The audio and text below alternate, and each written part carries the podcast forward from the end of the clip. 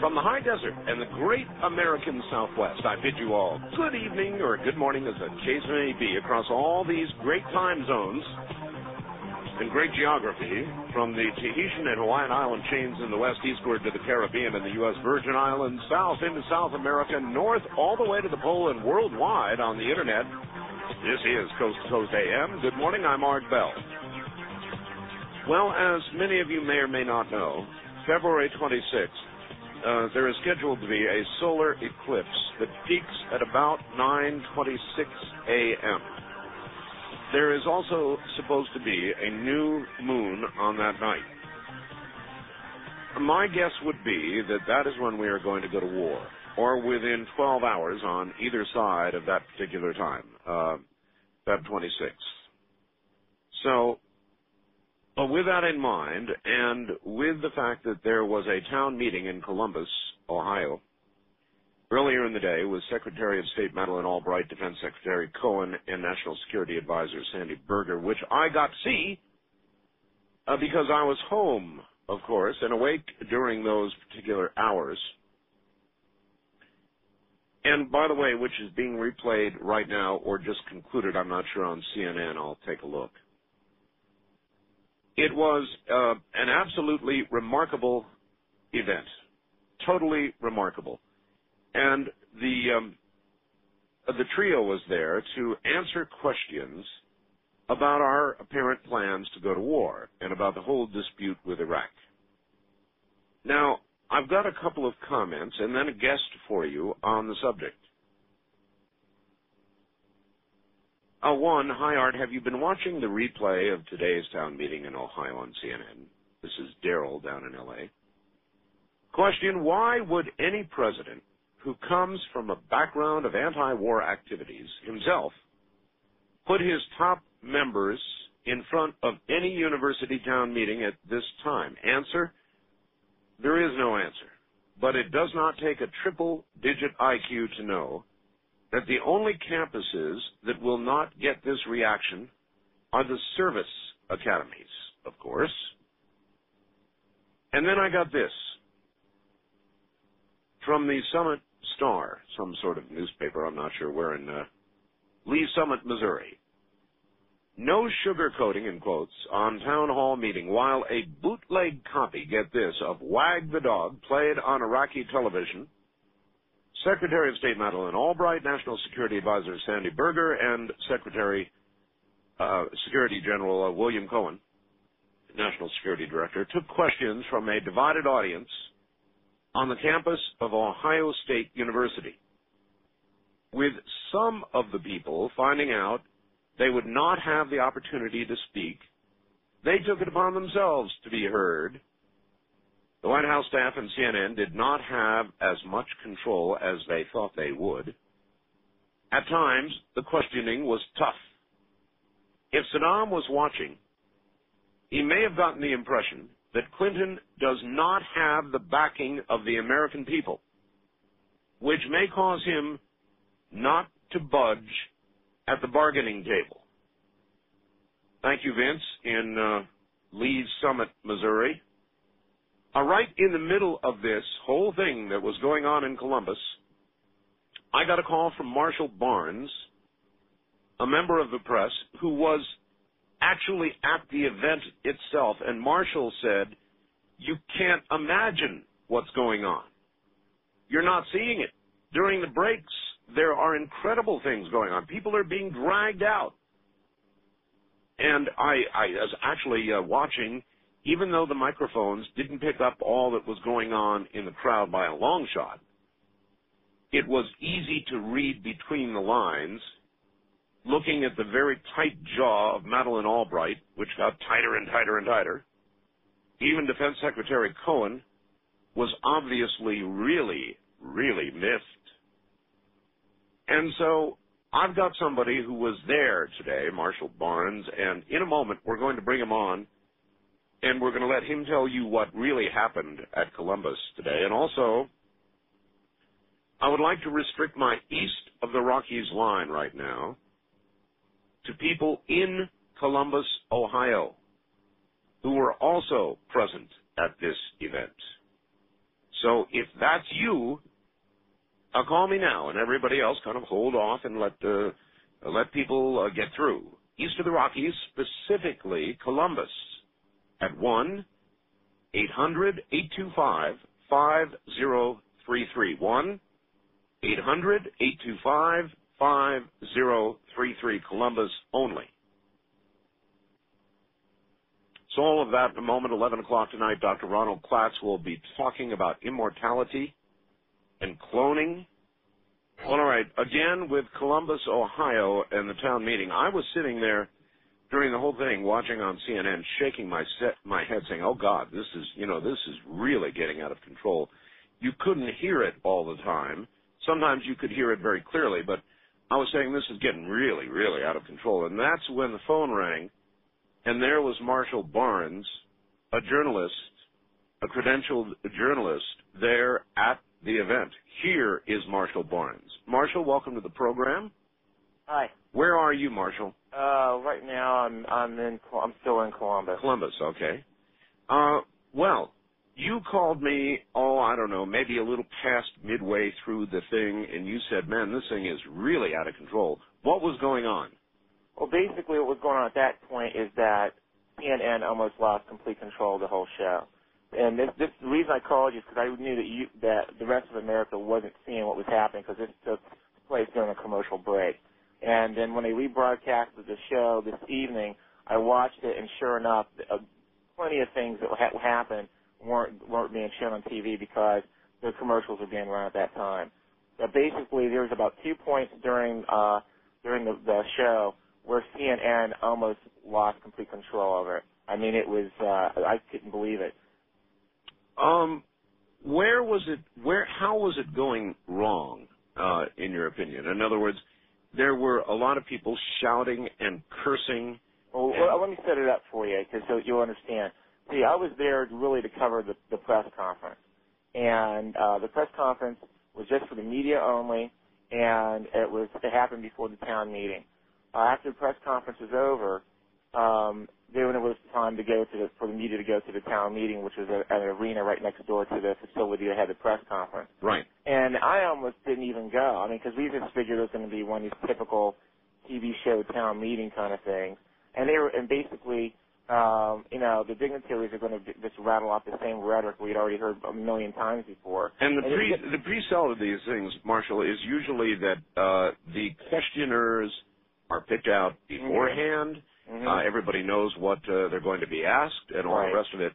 That obviously was not the case. Well, actually, to a certain degree, it was the case. But one of the problems that uh, that, that arose is the fact that a lot of the passes were given out to uh, political science students. I, I guess the thinking was that either be people that would ask or be particularly interested in the subject and be fairly astute or whatever. But they forgot that a lot of political science students are pretty cynical about the U.S. government Yes. and uh, and particularly with this particular subject matter, I mean, th- it was a total complete miscalculation. Not only in who was there, because there's a lot of people that just average people are there too, but even in terms of how they thought it was all going to go down, and how uh, how little control they felt that they needed to have over the over the program. CNN made a big deal about the fact that they exclusively had it, got it, was because they have coverage in over 200 countries, and specifically Saddam Hussein watches CNN. Right. Now, I got a fax earlier that said if Saddam was watching, he may have gotten the uh, impression that Clinton does not have the backing of the American people. Would you agree with that? Oh yeah, sure. I, and he doesn't. I mean, if if this if this event was any indicator, and it, it probably is, he really doesn't. Because let me explain to you something's happened. Because there's a lot of people who weren't there, like Bill Maher on Politically Incorrect, who I just saw tonight talking about there was only 12 protesters. There's like closer to 50 people that were actually protesting there. It wasn't just 12. There was a full third of the audience that seemed to be sympathizing with the protesters. Well, you Right. could you could you could gather that just from listening to the applause and the boos. Exactly, exactly. Now, and this is let me get, give you an idea of what was what the audience was really like. There seemed to be about a third of them that were definitely for the protesters, a third that were kind of ambivalent, and then about another third of the audience that was against the protesters. However, this is where things get really interesting. Regardless of how the uh, what the political spectrum was, like whether the person was a pacifist or like let's go bomb the heck out of Iraq, the main thing that everyone seemed to agree upon, and this is where the Clinton administration has a big problem, is that everyone wants Saddam out of there. But the Clinton administration does not want Saddam out of there. They just want to try to contain him.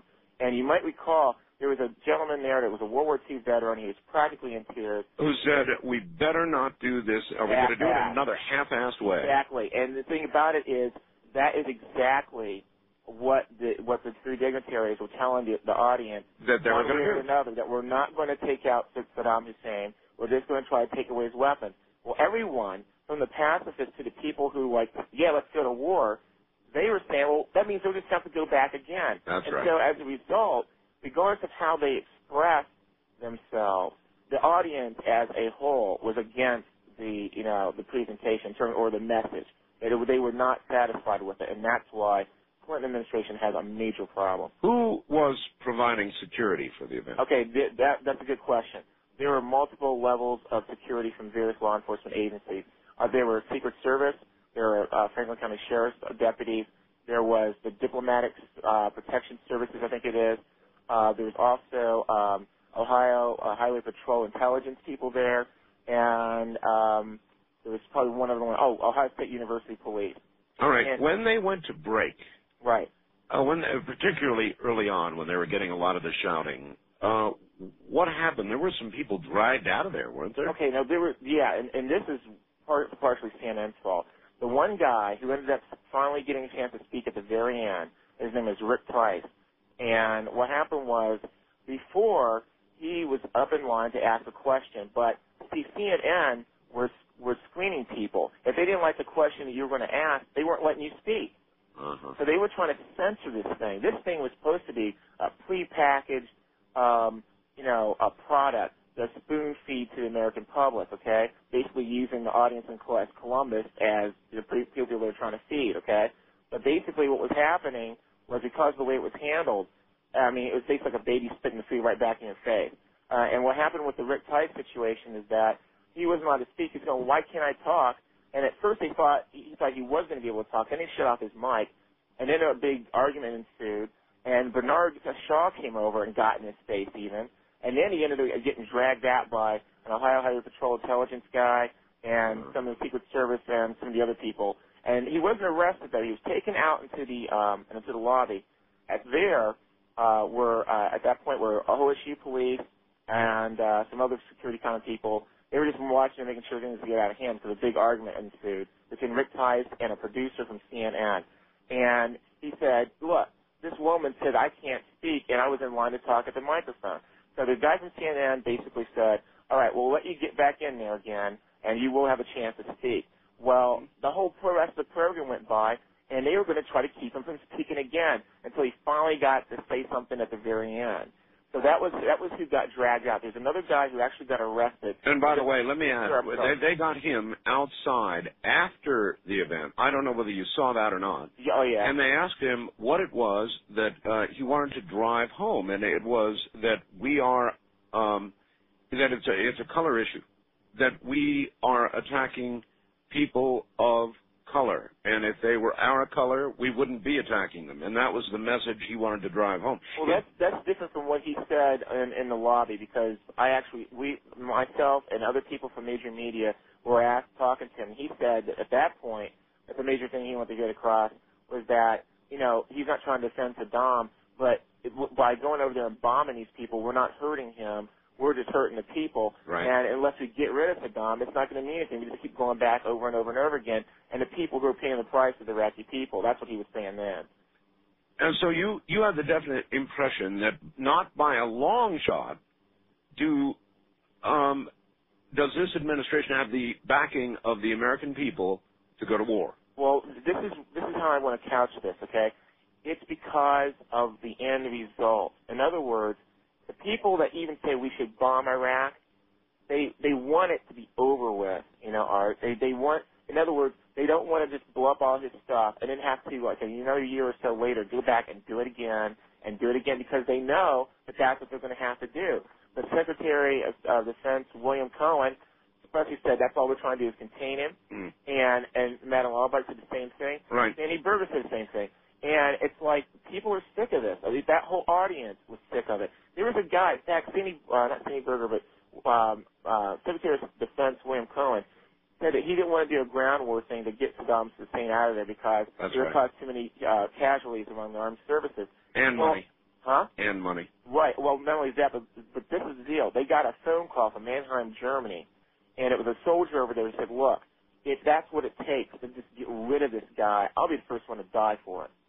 I mean, and that, that was. Let me tell you something, uh, Marshall. I'm one of those people. Um, I uh, my my little tour was in Vietnam, thank you. Right. And that bastard Johnson choreographed that war in anguishing, murderous detail Right. from the White House. And I am of the view that if you're going to have a war, which is one issue, if you're going to go to war, then by God, go to war, get the job done, and get the hell out. But uh, and, and, and have a have a real victory. Don't just try to suppress somebody Exactly. because you really want to keep him around, because you really need him around uh, to keep some sort of stability in the region, or because you don't want his country to dissolve into um, uh, a civil war.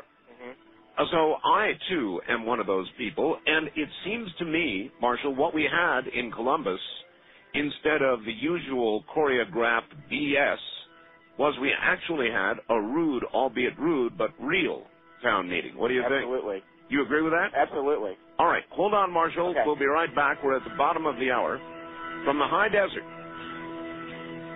This is Coast to Coast AM. I'm Art Bell, and we'll be right back.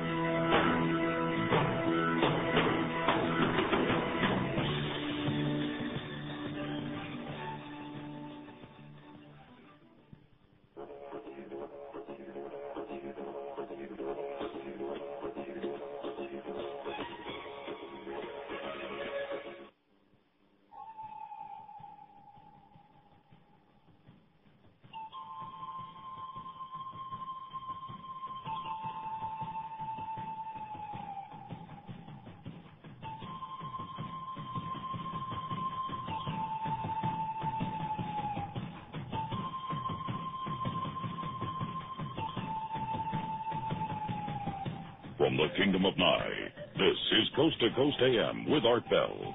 Now, here again is Art. Once again, here I am. Good morning, everybody. Great to be here. We are discussing what occurred in Columbus, Ohio earlier today. It was a remarkable, remarkable event in many senses. For example, it was real. It was disruptive. It was democracy in action. Or it was a rude interruption of cabinet level officials, depending on your point of view. Again, I am holding my East of the Rockies line open for anybody in Columbus, Ohio who attended this event today who would like to comment. That number is 1 800 825 5033. Everybody else, please refrain. We have a journalist, Marshall Barnes, who was there for the event and is telling us what, what you know, went on during the breaks. All right, now back to Marshall Barnes in Columbus, Ohio, where they had this absolutely remarkable town meeting, which, by the way, is being replayed as we speak on CNN. Uh, it is being uh, replayed right now, and it was in every way uh, remarkable. Marshall, welcome back to the program. Thank you. Um, again, if you can give us some idea of, for example, during, dur it was bad enough uh, when they had the cameras and mics rolling, but during the breaks, we of course did not get to see uh, what occurred, and I, I would have imagined that the participants themselves, or the CNN anchor, or somebody or another, would have tried to get control of the crowd. Um, so during those breaks, what was going on? Well, basically, what happened was this: the um, when the when the whole thing got started, it kind of got started on a shaky level anyway, because um, before the show went on, they had problems with some of the sound system and stuff like that. And you know, I was with a bunch of reporters from like the Associated Press, New York Times, uh, Cleveland Plain Dealer. I mean, seasoned people. We're just all kind of sitting around, thinking like, okay, are they going to get the show on the road here or what? And but we weren't expecting anything unique.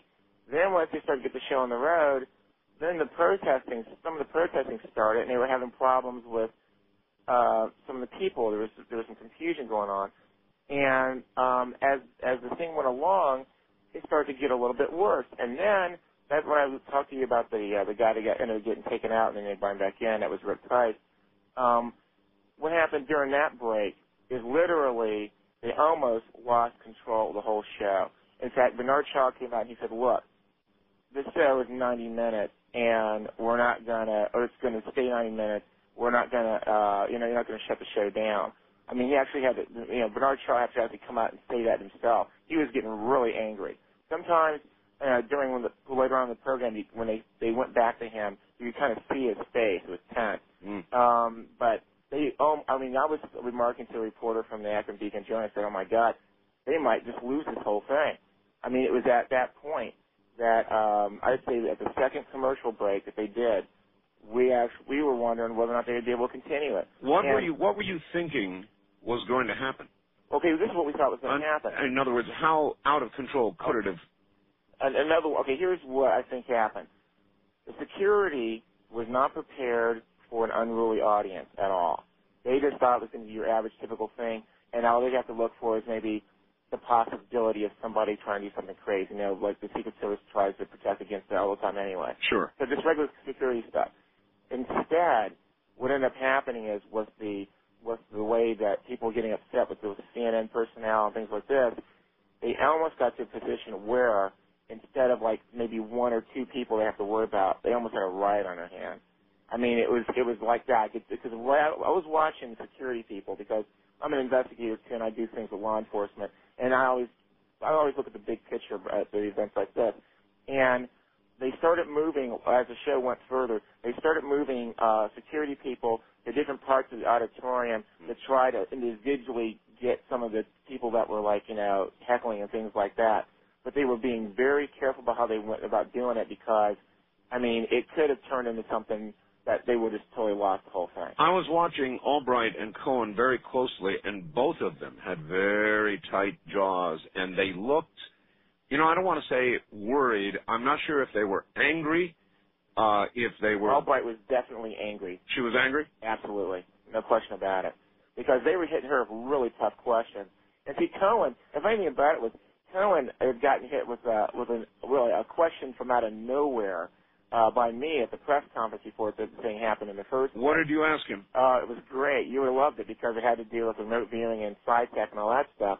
And uh, in fact, I'll just I'll read I'll read the question because that's, that's my reason for going there was to ask him this question. The question I asked him was, and this is verbatim. It says, uh, "Mr. Secretary, since Saddam could have since moved his weapons, and in view of your support of military remote viewing at Fort Meade when you were a senator from Maine in 1988, Right. do you plan to have the remote viewing firm PSI TECH, which located Iraqi weapon depots for the UN in 1991, do the same for this operation? And if no, why not? And he was like, where is this coming from? I mean, and it was really funny. In fact, I had reporters come up to me afterwards say, wow, that was a really great question because it, it was something from out of the past that he wasn't even expecting. But Did he did he make on did he make any attempt to answer? Oh, absolutely. He answered it What did he say? you know, basically what he said was that, to paraphrase it, was that he said that they have capabilities right now to monitor what Saddam Hussein's doing, and those are sufficient for not, uh, at, this, at this time. So basically, it was kind of like saying, no, we're not going to use PSI TECH to do any remote viewing, but he didn't come out and say, no, we're not going to do it. But that was basically where he was coming from. But it was a fun. He had this expression on his face, like, "Oh my God, what? Who the hell is this guy?" But it was it was pretty funny. So that's what I came to do. I knew it was going to be a press conference with just the media. I was there for that, and then I almost didn't even get bothered going to the town meeting because we thought it was just going to be like, you know, one of those things on Nightline. I mean, everyone did. The entire. I this is really it's really important. Is that the initial we um, the people that were actually there from the media, whether it was local, regional, or national, were totally blown away. Everyone was taken by surprise by what was happening. Mhm. And I was interested in seeing what spin they were going to put on it. And they really, the spin. Uh, By, by the way, did you see it? I, I saw. Of course, CNN went back to their anchors Right. after the event, hmm and they were very, very defensive about the whole thing. Oh yeah, because they were shaken up. They didn't know what to what spin to put on it at that moment because they were still in shock. And then they had to also deal with questions about the other media networks that were excluded from the event, uh, and they had to note that a lot of them were very angry. Oh yeah, and then on top of that, what happened was the media quickly started saying. I mean, I was with people and they were writing their headlines. In fact, uh, the one woman from a college newspaper said Jerry Springer couldn't have done a better show. And, and in fact, the CNN, the CNN producer who dealt with Rick Tice and said, well, he could get back into the into the auditorium. Uh, by the way, you and I were talking about different people. Uh huh. Um, I was talking about um, um, a darker man. Um, in fact, I Oh, okay, believe yeah. a, a black man who was interviewed by CNN after the event. Uh, Okay, yeah. There was no black guy that was taken out of the auditorium by force. yeah, okay, all right. So we were talking about different people. Right. Okay. Yeah, but the the the um, the, the um the CNN producer that had uh, dealt with Rick Tice uh, and, and let him go back into the uh, auditorium after the show was over with, he said, "Well, it's daytime TV, you know, and you know that's Ah. what happens, you know." But he was, they were all in shock. Well, completely in shock. what would you imagine the reaction in Baghdad to be? What would you Well, in- What would you imagine the reaction Well, in Washington? I'm sure loved it. I mean, it, I'm sure he loved it. But see, the thing that he has to realize is this: just because there's a bunch of protests and and some people were saying we shouldn't go to war and all that kind of stuff over this thing, he's got to realize is this: is that the majority of the people in that auditorium pretty much want him dead. Uh, in other words, right. the CIA said, look, we're going to do a wet operation where we're going to have some guys go in there in the middle of the night and we're going to rig his vehicle so that when he, you know, goes goes uh, for a drive the next time, the axles go out and he wrecks and gets killed or something. Sure. Everyone said, cool. You know, the main reason why people, there was a difference in there, it was, because of the fact that the pacifists don't want to have all these, the, the bombing happen because they're saying all these innocent civilians are going to get killed. And on the other end of the scale, there are people who feel like we've got to do something to them, but they're unsatisfied because they know they're going to have to do it again and they don't want to. So everyone, although they have different views of the problem, they all agree what the problem is. The problem is Saddam Hussein's there. Well, the other Not problem is, of course, that. Saddam Hussein does not understand democracy. Oh, that's right. And he, well, he, he and he never will. He doesn't care. And the thing is, we're going to have to go back, even though uh, Sandy Berger and William Cohen try to make it sound like you know that by doing this particular attack we could rest easy. They at different times they let it slip that we might have to go back again just to try to destroy his weapons, and people are sick of that. Did you did you get the impression that on the several occasions that uh, the National Security Advisor Sandy Berger got Right. to speak, that Madeleine Albright and William Cohen were, how can I put this, um, concerned about his delivery? No, I don't think so because no, I didn't pick that up at all. If if they look like they were concerned about anything, it's just the fact that, i- i- if, for example, even the people that look like conservative and like normal average people, okay, that, that like they hope would have been there, they were asking pointed questions. I mean, this one girl stood up and goes, "Well, you know, what's going to stop him from rebuilding his arsenal over again?" I mean, you know, everyone. That, that's what I was saying. Regardless of how you're going to hear other media, particularly media that weren't even there, like Bill Maher from uh, Politically Incorrect, spin this thing. The bottom line is this: they had no real support for the, their ultimate program, which was basically just to maintain control over the situation and not take out Saddam. Yeah, to bat him down and have to go back again, uh, Right. our sons or our grandsons to do it again. Right. They, there was there was no support for that at all. And in fact, uh, the the people were fed up with it, and that's why I think that the, the the heckling was even tolerated as long as it was by other members of the audience. Um, I mean, it was it was a rough crowd all the all the way around, whether the people were being rude or not, because the questions were all rough. There was no one saying, "Yeah, we think this is exactly what we need to do, and this is the way to do it." No one felt that way at all. How how really rude was it? If you were to divide it up, how what percentage of people were actually being rude versus those who were trying to ask uh, some sort of, albeit tough but There was- legitimate question? there was probably oh i mean there's probably about 20 some odd to 30 some odd people that were actually being rude from time to time in terms of protest uh sometimes it might have gone up as many as 50 but you know that was about it the um but the rest of it was you know, you could tell by when someone made a comment about like, you know, why can't we just stop them or this isn't going to fix anything, so you know we need to think, come up with another answer. The applause was there. I mean, like you know, the, the regardless of whether people were being rude or not, it, it wasn't selling. What they were trying to sell the, uh, the American people there at that meeting, it it was getting rejected. All right, uh, Marshall, I asked you what uh, you thought the reaction in Baghdad would be. Now, what do you think the reaction is like, and the talk is like, and the discussion is like, and reaction is like in the White House this morning? Well, I think Clinton's like. Well, in fact, I've already heard from um, uh, this guy named Wolf something from uh, from CNN because he he's actually in Washington D.C. Would that be Wolf Blitzer? Yeah, they they got that Wolf Blitzer. He said that the, the word there is that obviously it backfired, and they're trying to figure out how to fix it. And uh, I imagine that what might happen since they're going to do other, I guess they're going to do other town meetings. There's going to be a lot of effort in advance to try to like be nicer and try to show Columbus up and make us look like you know make the Columbus situation look like it was just a bunch of rowdy people and blah blah blah blah. Well, it's a But- heart. It was a heartland. Uh, I I know, but see that that's the thing. It was a heartland.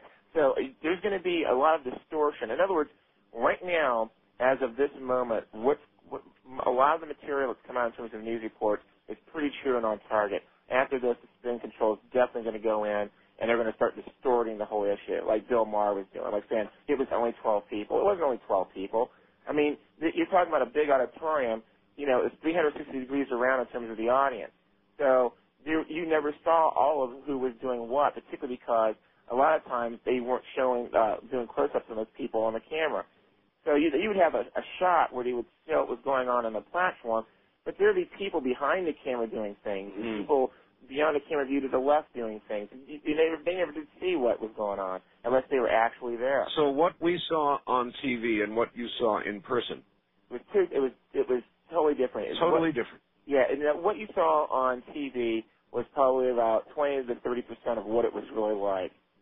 I mean, that's basically what. Well, it must have been it must have been pretty wild for you to uh, pick up a cellular, I presume, uh, or whatever, and call me right in the middle of the event. I thought that when I called you, Art, I thought that they were going to lose control of the whole thing. I thought they were going to lose it, and I knew that we were on a commercial break at the time because there was a live monitor set up, and I could see it from where I was sitting. I was sitting up above, so I was I had, um, not all the way at the top, but I was up pretty high, and so I could get a good view of everything that was going on all around the auditorium. And um, one of the things I saw was this monitor, and when things really start going crazy, that's when we were on a commercial break, and I said, "Man, I've got to get a hold of Art Bell because I know you, you, I knew you were, you've been talking about this kind of thing for a while, and you know, I knew this what was happening at that moment wasn't on the air. Uh, Marshall, uh, since you're so involved with this, let me ask you Sure. a, a speculative question. Uh, the Secretary General of the UN, as you know, is sort of making this last-ditch mission to Baghdad to talk to Saddam. Uh, is it your impression that this is just going through the motions and we're going to war, or do you think there is a very real possibility that he'll come back with some kind of solution? There may be he may come back with some kind of solution. Madeleine Albright though, and um, and Sandy Berger were sa- we kept hinting at it's got to be uh, practically everything we want though.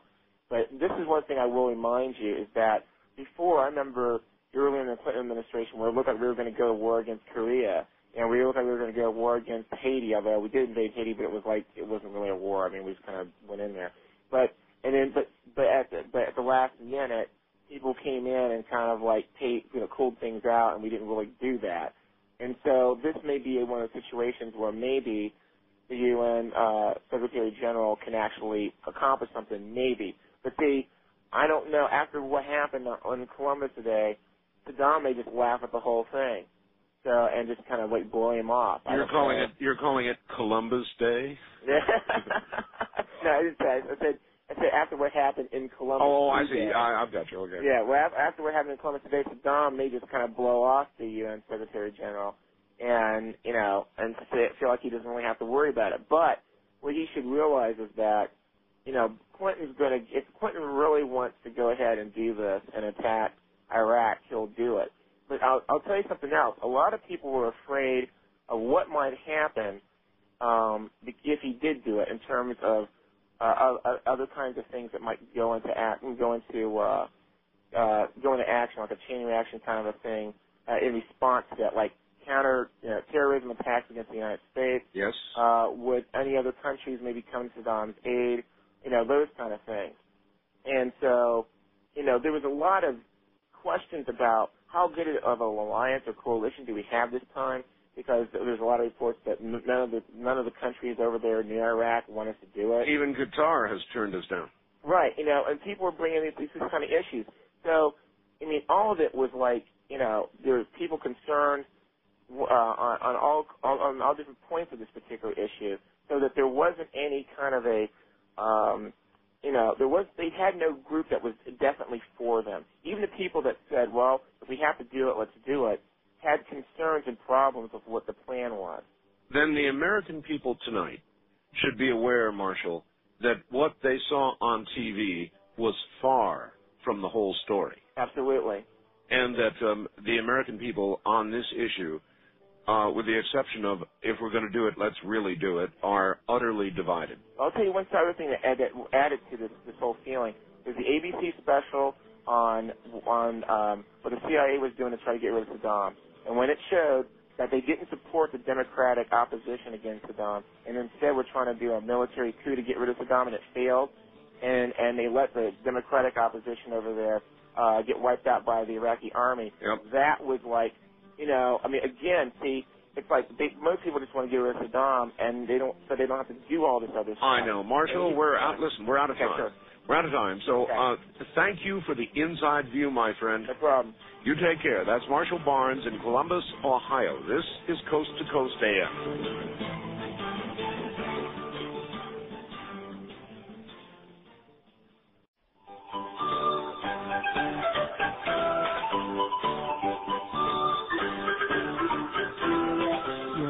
To Coast to Coast AM with Art Bell.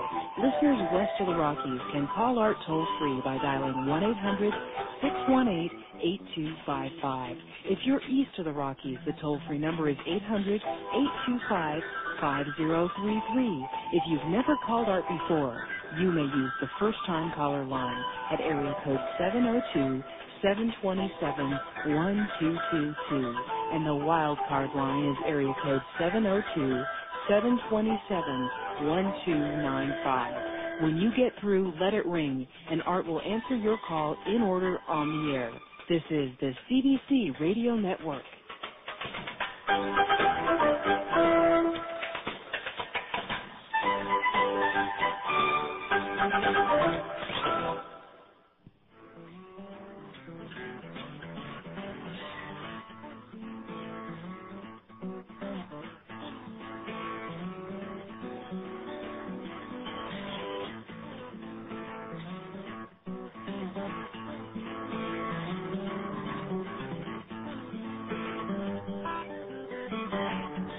The Kingdom of Nye, this is Coast to Coast AM with Art Bell. First time callers may reach Art at area code 702 727 1222. 702 727 1222. Now, here again is Art. Well, good morning.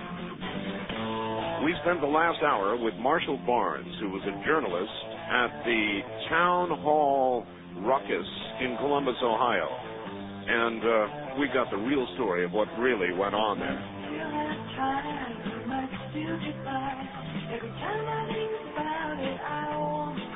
How would you like to live forever? Hmm? Is time a factor? How about being young forever? We're going to discuss that. We're going to discuss cloning and much more with Dr. Ronald Klatz coming up in a moment. Dr. Ronald Klatz is recognized as the leading authority on the science of anti-aging medicine. Now, that's a pretty heavy statement. Recognized as the leading authority in the science of anti-aging medicine. He is founder and president of the nonprofit Public Foundation American Longevity Research Institute. He has pioneered the exploration of new therapies for the treatment and prevention of aging-related degenerative disease. In his capacity as the president of the Scientific Medical Society, American Academy of Anti-Aging Medicine. Dr. Klatz has the latest in the advances in biotechnology, preventative health care, as well as overseeing medical education programs for more than 1,500 physicians and scientists from 37 countries. Recipient of numerous awards and achievements, such as the Invex Humanitarian Award, his research has advanced the cause of preventative health care throughout the world, and as an advisor to several members of the U.S. Congress and other players on Capitol Hill, he is looked to for answers to the rising cost of health care in America. So he is very well qualified uh, to speak on the subject of aging and a possible immortality. Here is Dr. Klatz. Doctor, welcome to the program. It's my great pleasure to be on your show, Art. Um, you're very well respected in many different circles, including uh, including some scientific ones as well. Well, thank you. Uh, where are you located, Doctor? Well, I'm uh, with the American Academy of Anti-Aging Medicine right now. I'm at their headquarters in uh, Chicago, Illinois. All right. Um, I heard somebody I think uh, wrote to me about you, and they said uh, that Dr. Klatz believes that if you can stay alive for the next 30 years, make it 30 years, that there is some great possibility that we may stop the clock at about that point. Any truth to that? Uh, there's a, there's a great deal of truth to that statement, Art. Uh, the technologies that are under development right now by uh, biomedical technology companies uh, in the United States and around the world are bearing unbelievably uh, exciting fruits. Um, technologies that uh, literally will allow us to reset the very uh, genetic um, programming within the cells itself. And uh, by doing such, we will be able to eliminate most, if not all, the degenerative diseases of aging hmm. uh, that we have come to expect as normal as normal consequences of the aging process. I recently read a book called The Miracle Strain. I don't know whether you've uh, had a chance to read that or not. Uh, no, no, I haven't. Uh, basically, it suggested uh, it was a work of fiction, but it looked at those people that have had spontaneous remissions with cancer, with AIDS, with other uh, otherwise normally fatal diseases, and look to the genetic uh, a reason why uh, these spontaneous remissions would occur. Uh, and actually, it went pretty far out on a fictional limb and talked about the genetic structure of Jesus, who was said to be able to perform miracles and heal. And it all came together in the end. But basically, it was all centered around genetics and little switches that turn on and off. And I'm not certain that I understand the whole thing very well. But is that basically where the answer lies? Well, that's part of the answer. There's a uh, project going on right now that's very heavily funded uh, by both the U.S. government and by um, uh, the pharmaceutical industry called the Human Genome Project. And what they're doing is they're actually mapping out uh, all the on and off switches of all the genes in the human body and they're ahead of uh, schedule. They were supposed to be done by 2005. Looks like they're going to be done uh, probably by 2000, 2001. Mm. And uh, what that is is it's very exciting. We're talking about actually having a roadmap of which genes in the body control which processes, which diseases are uh, are uh, you know controlled uh, where, and uh, how not only to detect diseases very early on I mean, as much as 15 years before they're ever clinically apparent. Mm. But being able to uh, create new drug therapies and new genetic therapies that will uh, cure uh, virtually almost every degenerative disease that, that mankind uh, is heir to at this time. And so the technologies behind this, from both genetic engineering, uh, from hormone replacement therapy, from antioxidant supplementation. These things are very, very exciting technologies because in the laboratory, what it's allowing us to do is uh, take laboratory animals and give them an extra 50%, 75%, 100%, 200%, and in some cases, as much as 500% longer lifespan. God. We, we're doing that now? We're doing it right now. Uh, and how much uh, at the end when the human genome is completely mapped? How much of life extension at that point, uh, when when we can act on it, would you ascribe to genetics versus other other environmental factors? Well, let me let me. Is there a way to guess at that? that. Sure, I- I'm happy to, but let me answer it a different way, if I could. You know, if you lead a clean life and you exercise regularly and you eat right and you have a good attitude about the world and uh, you know you drive a big car and you you know you're you're nice to your neighbor and you have a dog and all those kind of good things, yeah. you can expect to live a healthful lifespan of about 75 to 85 years. Right. If you add on top of that optimum antioxidant protection, which goes beyond just eating right, but taking the right vitamins and nutrients, uh, you can possibly add on another 10 years. So you might make it to about 95 years of age in, in good shape. If you add on top of that hormone replacement therapy, which you've heard in the news about DHEA and melatonin, human growth hormone, estrogen, testosterone, you may be able to make it to about 120. Hmm. Now that's probably the limit of, uh, or the maximum human lifespan that is available to most of us. All right. What what what about, for example, the lady who recently died at 118 or 120? I can't recall. Uh, Jeanne Calment in France, she was 122.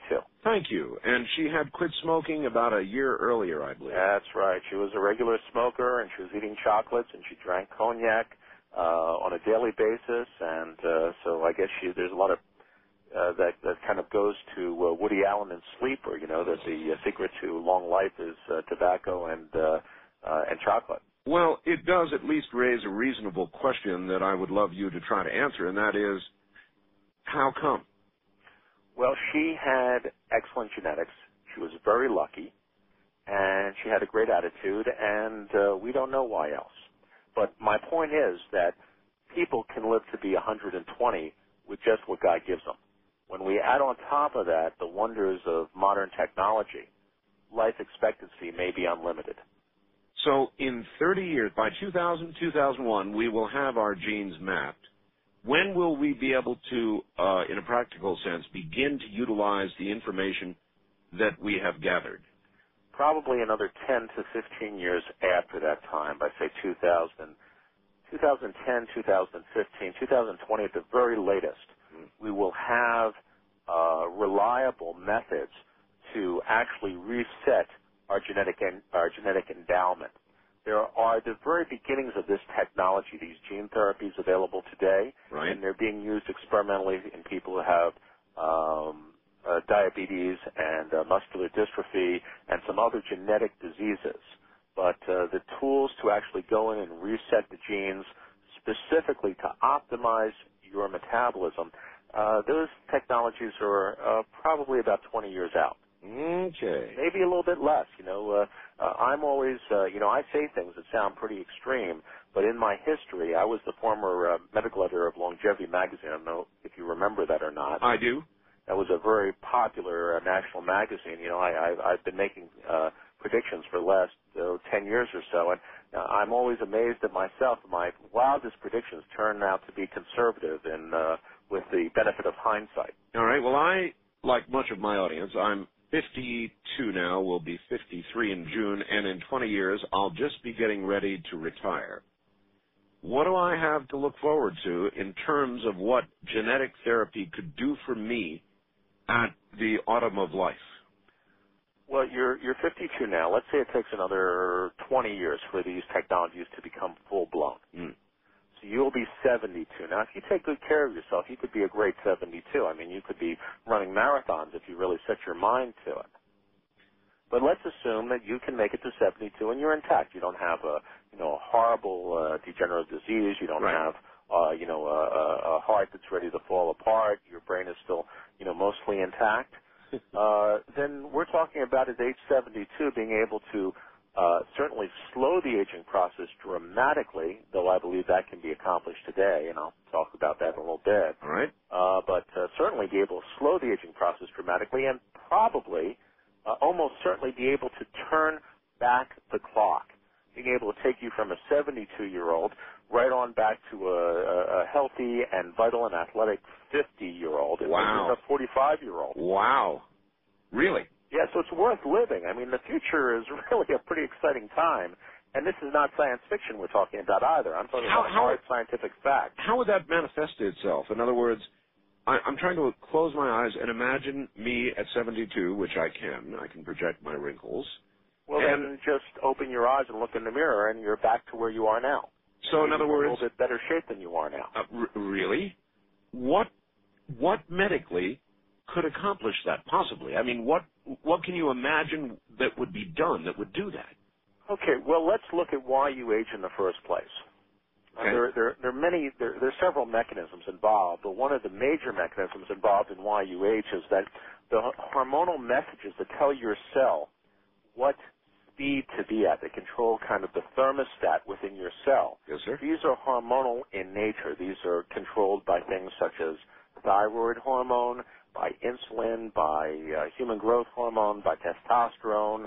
Uh, you know, even though you know men do thrive on testosterone, there's still some estrogen that affects the cells. I mean, there's a whole symphony of hormones that are secreted by the endocrine system and also from the brain Yes. that basically are the pacemakers of youth. And the difference between a young person and an old person, by and large, not completely, but to a large extent, is the amount of these hormones that are in circulation, as well as the receptivity of the cells to these hormones, how many cell receptors there are, how sensitive the cells are to these hormones. And so a very interesting thing is going on in anti-aging medicine right now today.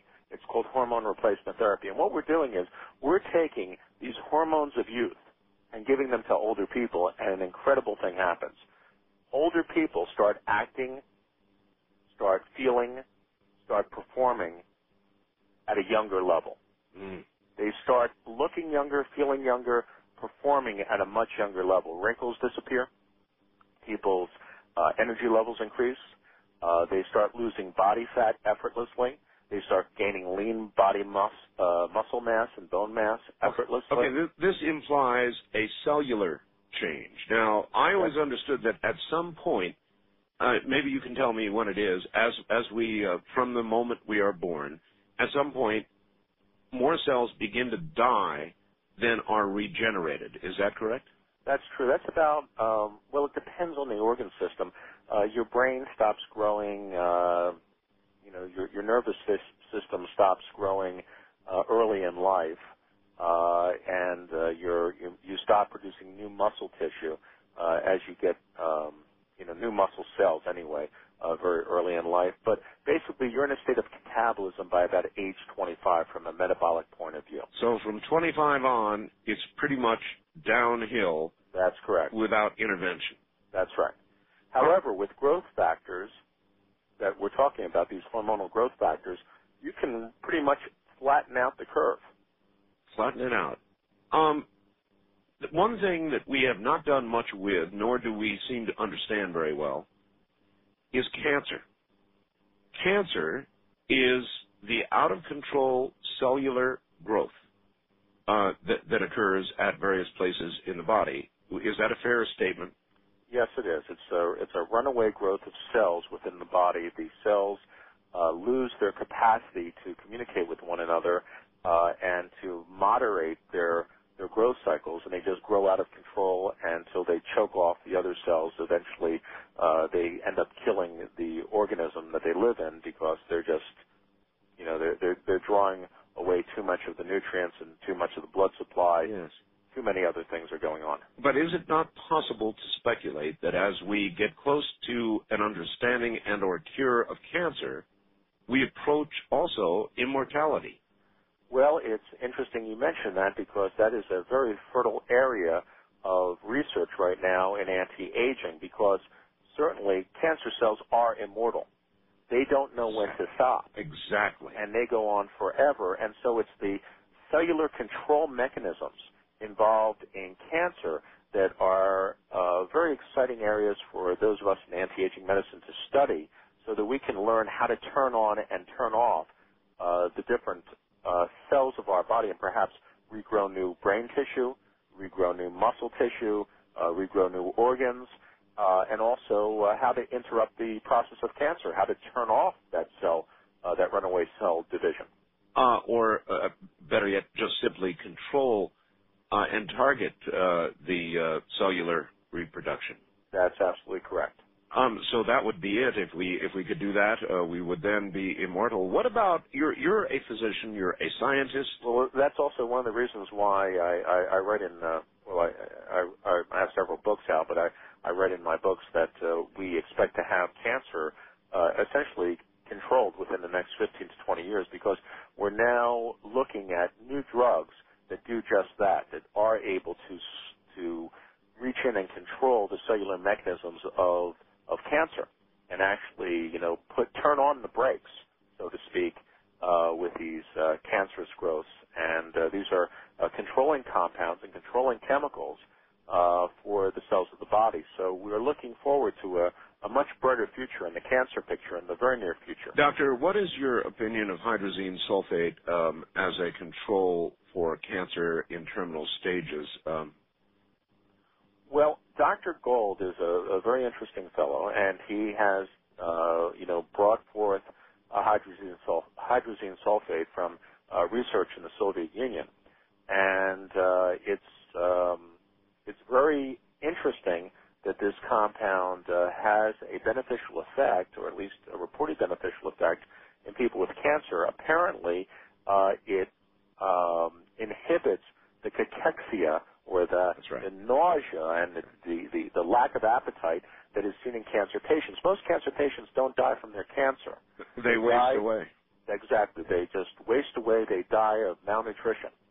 And uh, insofar as hydrazine sulfate is able to uh, kind of get around that problem, these people are able to maintain their nutritional balance and give themselves a fighting chance or give their immune systems a fighting chance because many of the people who have had these remissions from cancer have come back from the later stages of cancer mm-hmm. because the body cancer is a very tricky item and cancers are able to mask themselves from the immune system of our bodies that's how they're able to grow unfettered and it's sometimes in the latest stages of cancer when cancer suddenly uh, the immune systems kick in and are able to start fighting the cancer effectively.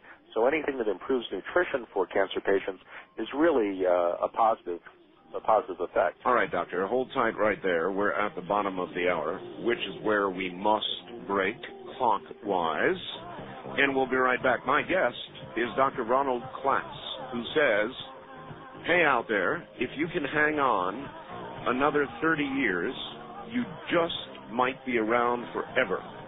Immortality. This is Coast to Coast AM.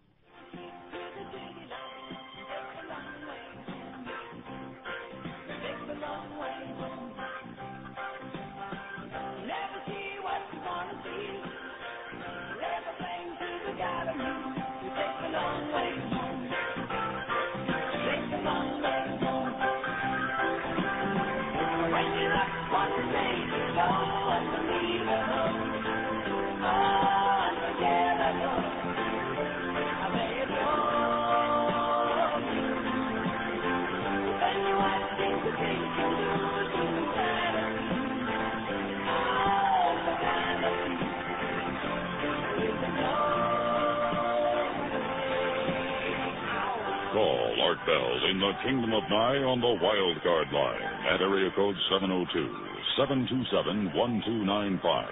That's area code 702-727-1295. This is Coast to Coast AM with Art Bell. All right. Uh, back now to Dr. Klatz. Doctor, I don't want to uh, uh, bore in and stay on the subject, uh, but with regard to hydrazine sulfate, do you think, uh, as you know, Bob Guccione uh, from Penthouse, I've had him on the air several times, uh, along, I might add, with Dr. Gold, make claims that uh, would seem to suggest that hydrazine sulfate can do a lot more than just prevent wasting, though that is the main claim, but that it can actually cause remission, or would it? Would you think that the effect of the hydrazine sulfate would uh, simply be to strengthen the immune system, causing spontaneous remission in some cases, or what? Well, you know, it's very hard to know. The science is, um, you know, the science isn't all there. There's a lot of controversy regarding this issue. Uh, there are claims uh, made by Dr. Golden and, and Bob Guccione that the uh, National Cancer Institute has been suppressing information. Uh, that the studies that were done that were sponsored by the NCI were flawed. Precisely. Would you agree with that? I don't know. I don't know. I'll tell you one thing though is that in 25 years of the war on cancer, uh, we've made uh, pitiful little uh, uh, uh, headway uh, when the answers are, are, are pretty clear what does work, and and I think what what is you know the unspoken success story uh, with regard to uh, the cancer problem is uh, early detection. There are techniques out there where you can detect cancer when it's no larger than the head of a pin, and when cure is is easily uh, and readily available. And I'm not talking about five-year survival. I'm talking about a cure. Is a big difference. When the NCI or the American Cancer Society or, or most doctors talk about uh, treatment of cancer, they're talking about five-year survivals. That's not a cure. In other words, uh, the progress that they're talking about is really more of a PR spin with regard to five-year survival rates than it is with we've found a cure. That's exactly right. If you look at the actual improvements in uh, in cancer uh, therapy, uh, the story is very dismal. I mean, there has been almost no improvement. Uh, the only real improvements that have been seen uh, are with breast cancer, uh, and that is because of the very early detection technology with mammography, with mass screening through mammography. And there's great controversy about that. Well, I think that early detection really is an answer. Uh, but, you know, from my read of it, and certainly from the uh, members of the American Academy of Anti-Aging Medicine, there are now 4,000 uh, members of the Academy, all physicians and scientists from uh, 40 different countries around the world. Uh, we're strong believers in very early detection because, again, cancer at stage, caught at stage one, is 90% curable. Stage one is when a cancer is about the size of a pea or smaller. And that sounds very, very small, but we do have the technology now to detect it. There are blood tests that can detect cancer almost anywhere in the body, and there is new uh, imaging technology with MRIs and with um, uh, with the, the new types of breast cancer detection methods and uh, other uh, advanced technology that can spot these things when they're early. When they're that early, you can take a needle and put a needle into that tumor and irradiate it with a laser or just heat the needle or just inject some liquid nitrogen and freeze the tumor and it's gone and it's gone forever and that's a cure and that's really the promise uh, of the future of cancer therapy is its early detection. Spending the hundreds and hundreds of billions of dollars that we spent on trying to cure cancer up to this point has been by and large a waste and the only bright spot in the whole picture is this work that we talked about earlier with uh, cellular control sure. of, uh, of, of, of the cancer itself or of all the cells of the body. Are you familiar with Dr. Lorraine Day? No, I'm not. All right. Uh, she was a surgeon in San Francisco that got into a great deal of controversy about AIDS. Oh yes, I think I have heard about her. She Yes. was an orthopedic surgeon. That's right. and That's she was right. concerned about AIDS being spread by aerosol and other right. things. That's right. Uh, but she recently came down with a late stage cancer, and she had on her chest something the size of a grapefruit. I mean, it looked like something out of the movie Alien. It was horrible. Yes. She had it surgically attended to. It was in her lymph glands, and she was able to cure herself of cancer through diet. There is a lot to be said for diet, and it goes back to stimulating the body's immune system. We have within us the greatest cancer fighting, disease fighting mechanism on the planet.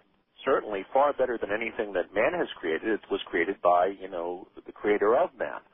And uh, our immune system is incredibly powerful and incredibly strong, and uh, the work and the bias in, in medicine and in science against natural healing is uh, is just completely uh, uh, you know is completely wrong-headed. I've been told by many scientists that we will be able to cure AIDS at the same time that we can change the color of your eyes.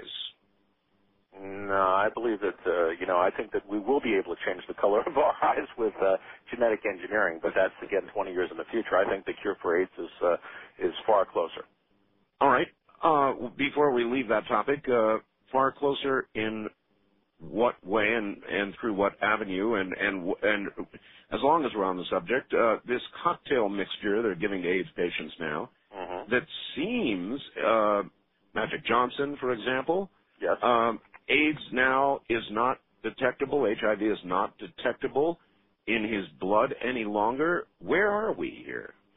Well, we're far closer than than most people realize with regard to treatment for AIDS, and that's because of these protease inhibitor uh, drugs uh, that are part of this chemical cocktail.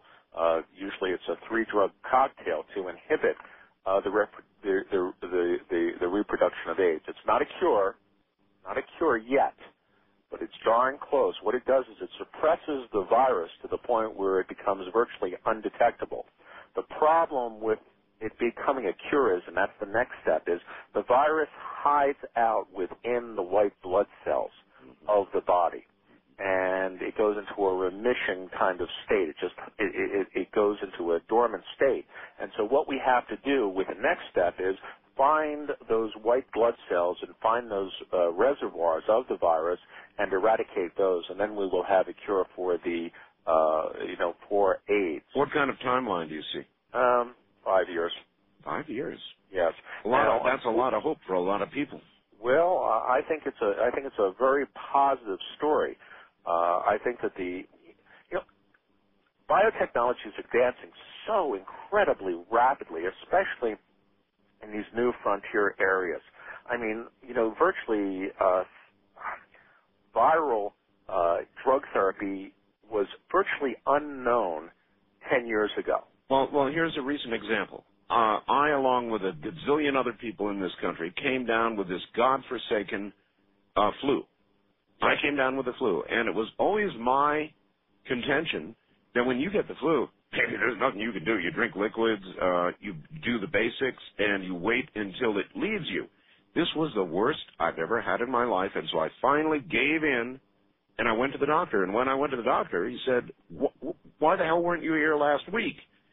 I said, "For what? I mean, what can you really do?" Mm-hmm. And he gave me antiviral medicine, and he said, "Didn't you know that we've got antiviral medicines now?" And and doctor, in two days, I was a million percent better. I couldn't believe it. I didn't think you could do anything with the flu. Oh yes, we now do have antiviral drugs, and even I think even more excitingly, we have therapies, both drug and nutritional therapies, that bump up our own natural immunity, and that can stimulate our immune systems, and our immune systems can make the difference between having a, a, a cold or a flu that lasts, you know, lasts two weeks or that lasts two days. All right. Um, this brings me to my next topic. Um, if you watch the news, CNN and the networks on a daily basis, you will, with regard to nutrition and what's good and bad for you, you will go out of your mind. Uh, milk, butter, coffee, wine, fat, meat, you name it. One day they're good for us.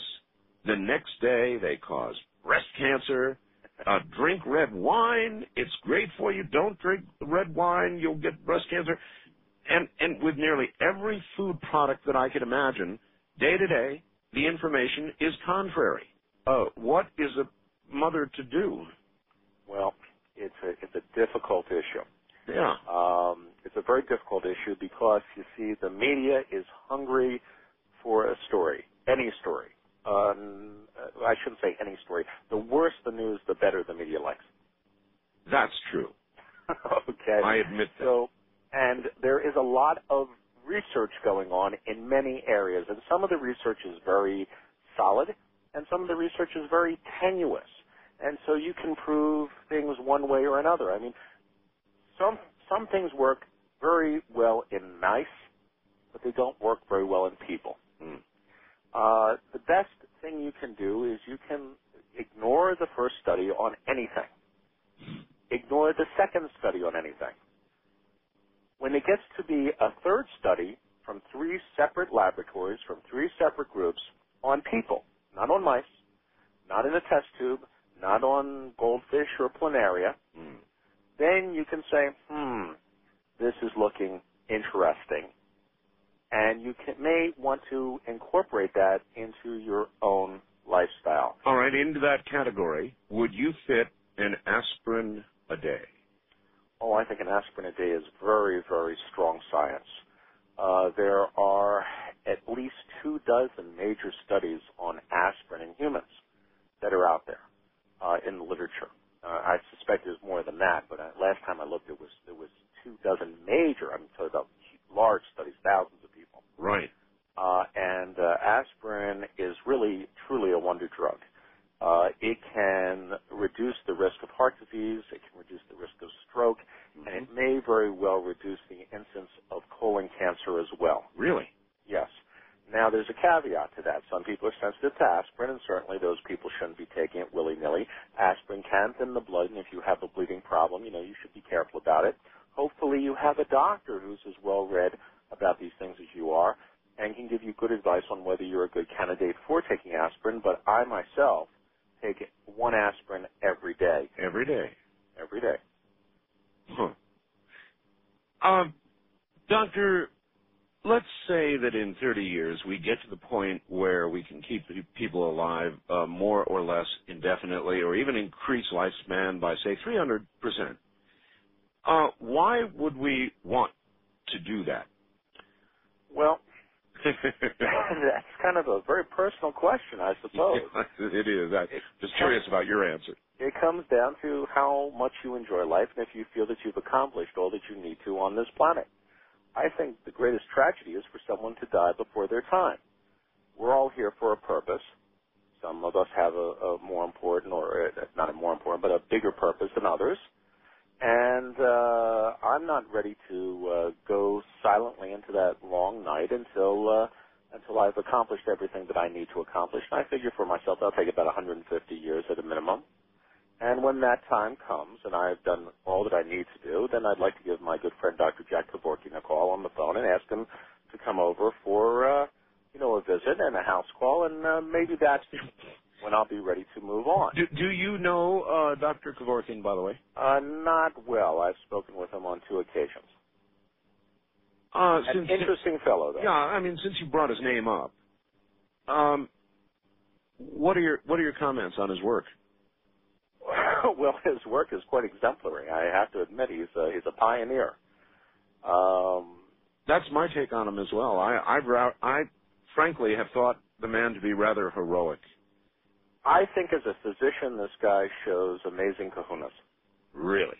Uh, I think as uh, he has a social message, he has a social agenda, and I think that the arguments that he's putting forth deserve to be explored by society and certainly should be explored by the medical community. And the medical community has been um, timid at best uh, at looking at these issues. There are people whose lives are quite miserable, and there are people who perhaps deserve to be, um, you know, deserve the choice uh, over their own destiny. All right, Dr. Kevorkian is very public. I had a very good friend uh, who lived close to me here, uh, who had terminal uh, cancer and liver disease, and you know he was a wreck and coming to the end of it all, and uh, was alone at home, and uh, they had visiting uh, physicians who would come and give him shots of morphine toward the end, mm-hmm.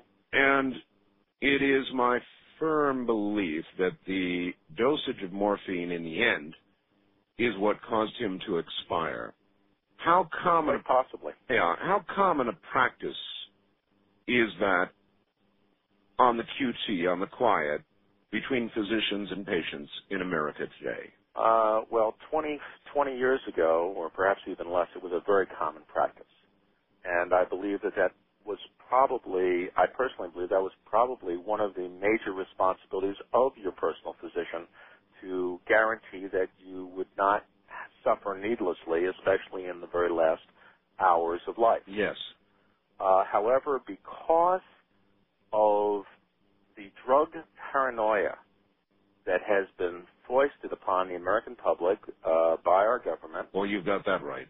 Uh, physicians, rightfully so, are scared to death over losing their license for treating people who are in pain with adequate, and I say that again, with adequate amounts of analgesic medication. There are the there is such an onerous weight on physicians with triplicate prescription forms mm-hmm. and special, special, special licenses and uh, oversight by the state and by the federal government and by their own medical societies uh, on virtually every pain medication or certainly every narcotic uh, based pain medication that they write for that many doctors, in fact most doctors are will, won't even write for narcotic based pain medications any longer.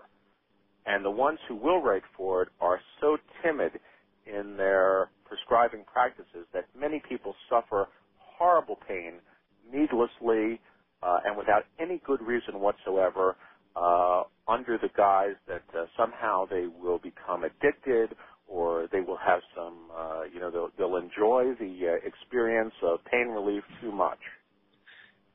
So basically, you agree with many, many other physicians that um, uh, with regard to pain, we are vastly under medicated, and the reason is fear. Oh, absolutely. It is a, a ridiculous fear uh, on the part of the uh, government uh, that is uh, transmitted through the media to the to, to the public, uh, and that physicians are responding to. And good doctors have lost their licenses for nothing more than the appropriate use of pain medications. Uh, actually, some of the doctors I have been to, even dentists, uh, have told me exactly the same thing. That uh, they have no problem at all prescribing uh, narcotics for real pain, but that they are under immense pressure uh, not to do so by the DEA, and the DEA watches them like a hawk.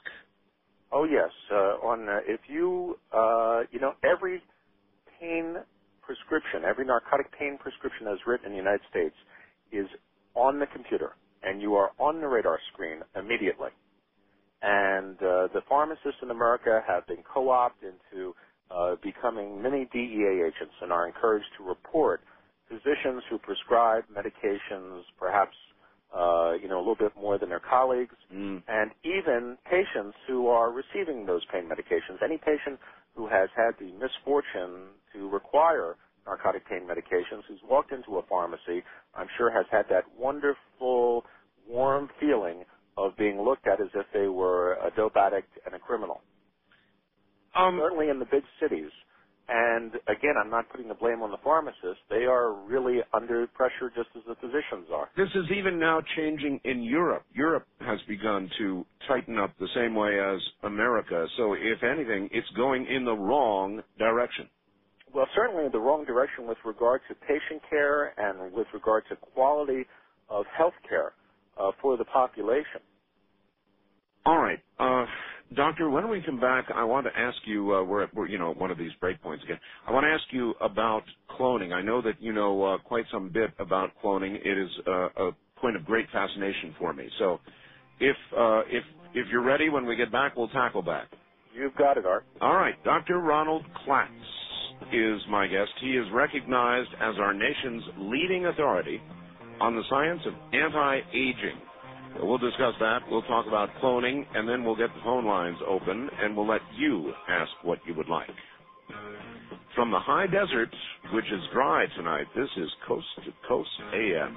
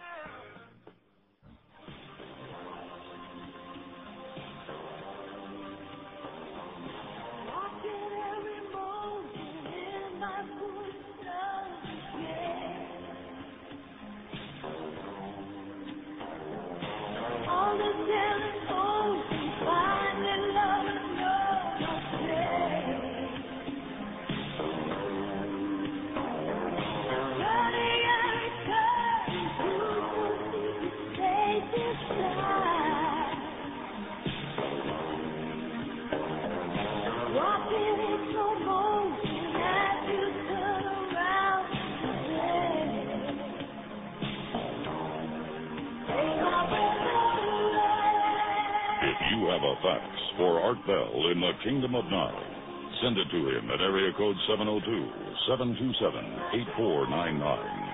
702-727-8499. Please limit your faxes to one or two pages. This is Coast to Coast AM with Art Bell. Now, here again is Art. And my guest is Dr. Ronald Klatz, recognized as the world's leading authority on the science of anti-aging. He says, make it another 20 or 30 years, and we may get to the point where we can make you virtually immortal. And that's what we've been talking about. And before we leave that, I do have a couple of other questions, and then we're going to talk about cloning. When you think about the future and watch the stock market, what do you think? Things getting better or worse? Well, today's market, 84, 50, something or another. Amazing, huh? Uh, will it turn down at some point? Inevitably. What goes up comes down.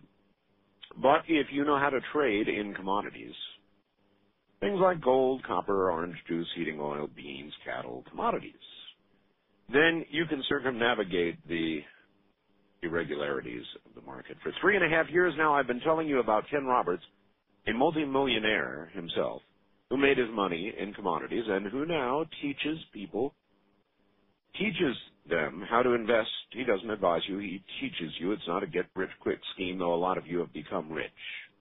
I know because I've got the letters. It's a no risk approach he uses.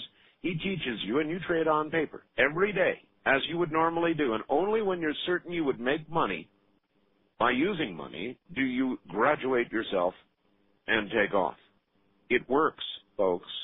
And tonight all we're asking is that you make a free call without obligation. You get an audio tape uh, and a complete report that explain, lay out the whole thing. It's 1-800-GOLD-KRC. That's 1 800 G O L D K R C. Now, Snappy, if you have a computer and you don't have a Snappy, you just don't have a whole computer. Believe me, it comes from Play Incorporated. It grabs the most stunning uh, pictures from any camcorder, TV, or VCR and puts them right into your PC. Uh, the, the cost, $99 about the size of a pack of cigarettes. It plugs into the parallel port where your printer would normally plug in, so you don't have to take anything apart. New Media Magazine says Snappy compares to a $20,000 digital camera. It does. What they do uh, to get this instant rendering of something otherwise in motion is beyond comprehension. It's in their chip and new software. Now, if you want to see Snappy, they're on the web at www.play.com or go get a Snappy today at your favorite computer store and the price, my friend, is just $99. All right, uh, back now to Dr. Ronald Klatz near Chicago, an interesting place uh, lately uh, for science and medicine. Uh, doctor, um, somebody rightly faxes me and and says, look, before you leave the uh, the whole concept of uh, stopping aging and immortality, uh, you've got one area you've really got to cover, and that is we've got to make it through the next 20 or 30 years to get to that point. And so it's important to ask you what vitamins we should be taking, what uh, type and quantity of minerals we should be taking, what kind of quality of hormones uh, quantities, uh, like the DHEA, aspirin. In other words, doctor, what can we do to get through the next 20 or 30 years uh, necessary to get to this wonderful genetic explosion of uh, um, immortality? Okay, Art, you ready?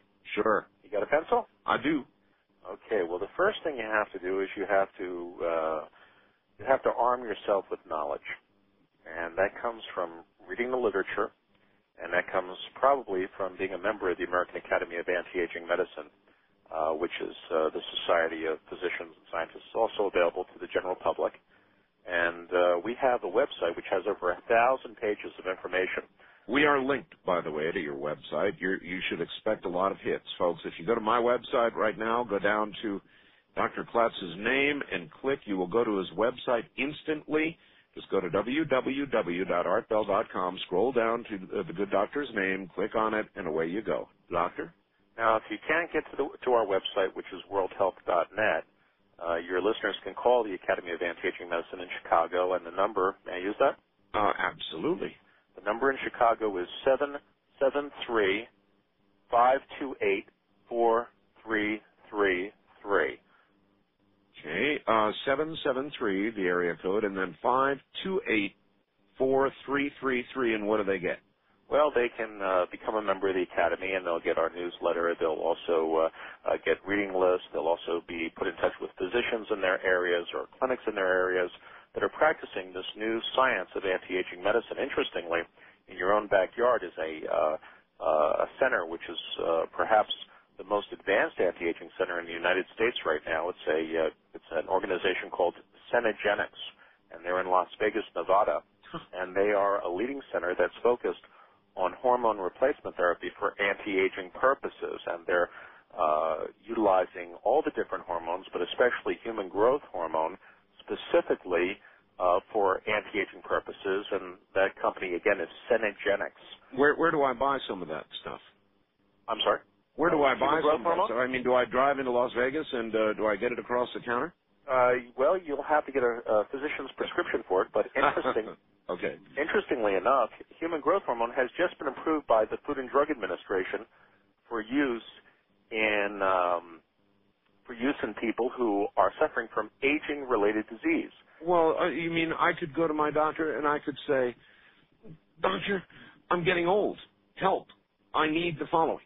Yes, you could, And, and he it would, it would be perfectly reasonable really, and perfectly okay for your doctor to prescribe you human growth hormone really, specifically for aging-related disorders. wow. That's a pretty big step on the part of the Food and Drug Administration. I'll say, Now, this is entirely new. It just occurred this year. you really shocked me. I, I was ready for you to say, look, this is a research organization. You can't go down there. wow. No, but in, in Las Vegas, this place, Cenegenics, is really uh, on the cutting edge of these technologies. Now, there are hundreds of doctors across the United States who are practicing this anti-aging therapy, and they're using human growth hormone, testosterone, estrogen, progesterone, uh, pregnenolone, melatonin. I mean, the whole panoply of uh, anti-aging hormones. Uh, now, I'm a guy. Do I need estrogen? Probably not, though it's possible. I mean, I don't want to grow appendages.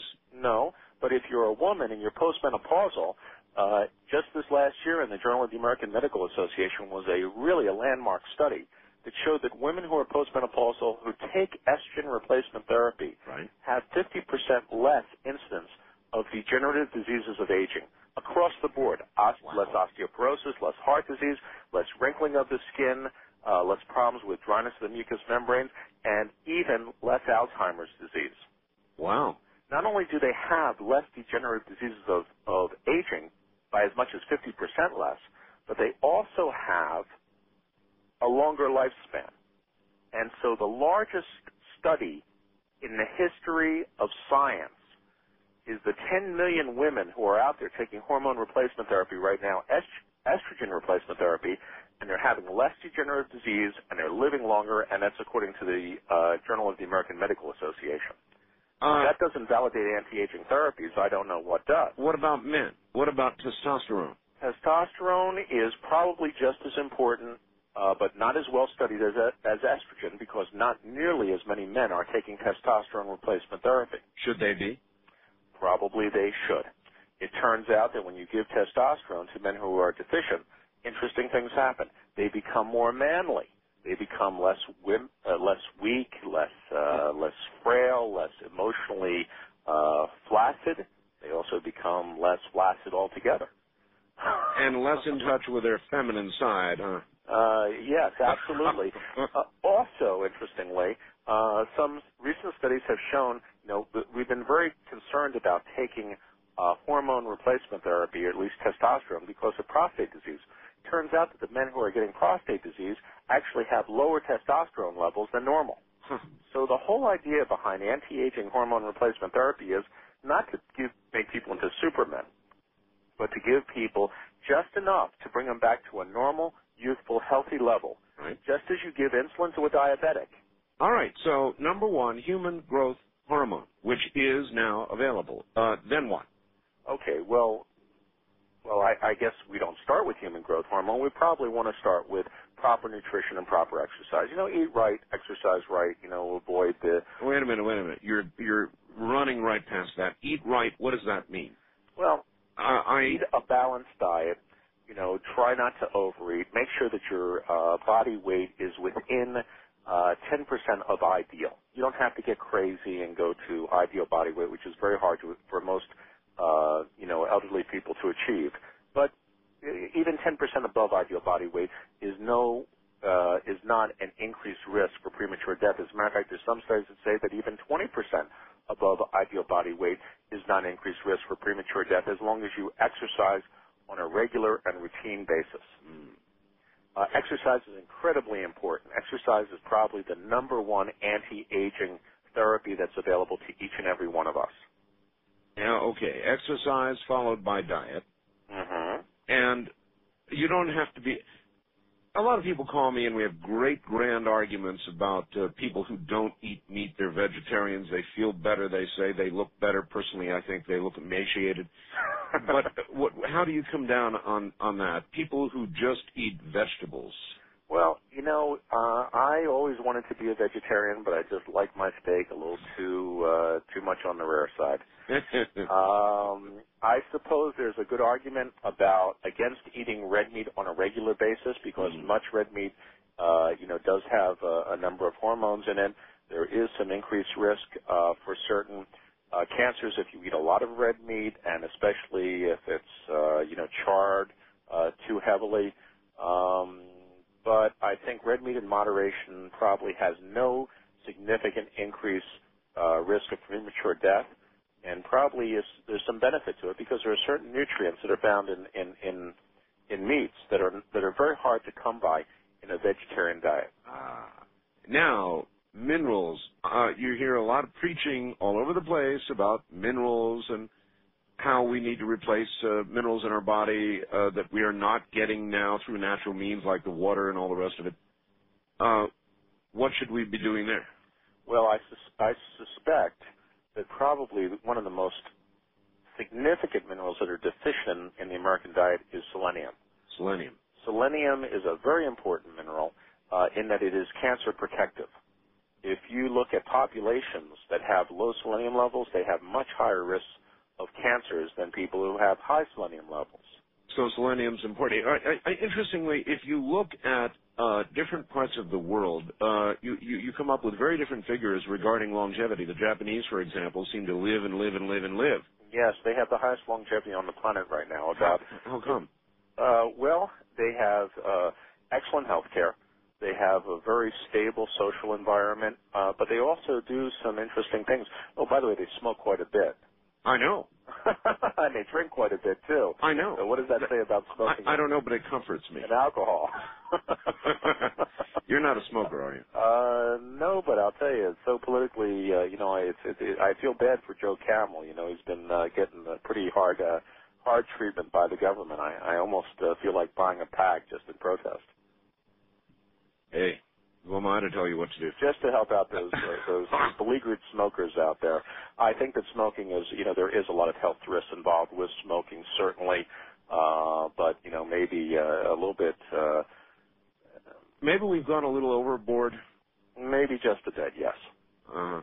I think that's the best way to put it. I think that the the the the, the lesson that I've learned from anti-aging and looking at demographic studies is that everything in moderation. That's the truest uh, words, and Shakespeare spoke them. I'm sure someone before Shakespeare had, to, had sure. to say it, but it's absolutely true in medicine and it's true in life, and uh, I think it'll also turn out to be true in anti-aging as well. You remember you were talking about five-year survivability and the numbers and how they play with the numbers? Yes, sir. Every year, I'm told that we get 390,000 or 400,000 smoking-related deaths, and I have always been very dubious of the way they arrive at these figures. For example, uh, back east, if you spend a lot of time in your basement, you're going to be irradiated because there's radiation coming from the ground. Yes, that's true. And uh, that may well result in a lung cancer, for example. Mm-hmm. Now, when this person's uh, death certificate is uh, made out, I wouldn't be surprised, but they put down smoking related if the person happened to be a smoker and they had lung cancer. hmm Whether it actually came from the smoke or the ground. That is quite probably true. I thought There so. is, you know, it, it comes down to, again, it's you've got to be careful what you read and who you believe. And there is certainly a lobby uh, by the smoking industry on behalf of smokers, but there's a, a a much stronger lobby against cigarette smoking, and you can tell that simply by the tilt and the spin of uh, of the media that's out there. I'm not defending cigarette smoking. I don't encourage anyone to smoke. Uh, but uh, I am certainly uh, in favor of honesty and scientific truth, and uh, maybe the risks have been overstated to some extent. Mhm. All right, so uh, we're talking. Uh, we're, we're talking um, uh, therapy, uh, hormone therapy. We're talking about exercise, diet. We're talking about minerals. What other elements would uh, would go into surviving, say, 20 or 30 years? Well, important minerals that we're finding again are deficient in the American diet are both magnesium and potassium. Magnesium. Magnesium is important for heart action. It's important for action of the enzyme systems of the body. And, uh, you know, supplementing with magnesium and calcium and potassium uh, can be very helpful for people with heart disease or people in general. Uh, I think the what we're finding with anti-aging therapeutics is that when we look at individuals, no two people are the same. We're all as different biochemically as are our fingerprints. And so the optimal anti-aging program for you, Art, would be entirely different than the optimal anti-aging program for me or for your neighbor or for the guy down the street. And so what we're doing with anti-aging medicine uh, is uh, we're doing a thing called the biomarker biomatrix analysis. And uh, what it is is it's a it's a, a battery of, of several hundred different biochemical tests that look at each person individually and try and, and design a program that's unique and addresses each of their deficiencies, both hormonal, nutritional, um, you know, uh, biochemical, uh, and their risk factors. So the people with the money to get that kind of testing right now are the ones who are going to make it. Well, they're the ones who are getting uh, a benefit of anti-aging medicine, though it's not very expensive to get started on an anti-aging medicine program. I'm being very blunt here, of course, but I mean it, it does for many boil down to money. You more than anybody else would would know about the cost of medicine nowadays, and I Oh. note that there's quite a bit in here about that. Clearly, uh, but anti-aging medicine is becoming a is a national issue. It's a question of it's a national it's an issue of national defense and national security. Uh, anti-aging medicine because if we don't embrace uh, the anti-aging lifestyle, if we don't embrace the anti-aging technology, our nation is doomed to become a nation of nursing homes when in the year 2025 there will be two 65-year-olds for every young teenager in America. The baby boomers are such a large cohort of the population, they will suck up every dime of social services that are out there and literally bankrupt America unless we change the paradigm of aging. And as a matter of fact, I was in Washington, D.C. giving this testimony before members of Congress and their staff, uh, you know, through the National Defense Council Foundation in Washington. And we were talking about this as a national issue of national defense. Well, that's one side of it, but there's national defense on the other side of the argument as well, and that is um, exhibited by somebody who just sent me a fax. Uh, could you ask Dr. Klatz about immortality and its possible conflict with the already exponential population growth? Oh, I love that. Per- perhaps Mother Nature's built-in clock is there for a reason, and we should not tamper. Well, I love that question. Thank you, Art. That's the best question there is, and that's the best argument against anti-aging therapies. Yes, indeed. However, it's a very short-sighted argument. Well, I'll mean, what's it going to do to Social Security? If you keep me alive to 120 or 30 or 40, goodbye, Social Security. Well, goodbye Social Security as it is right now. That's true.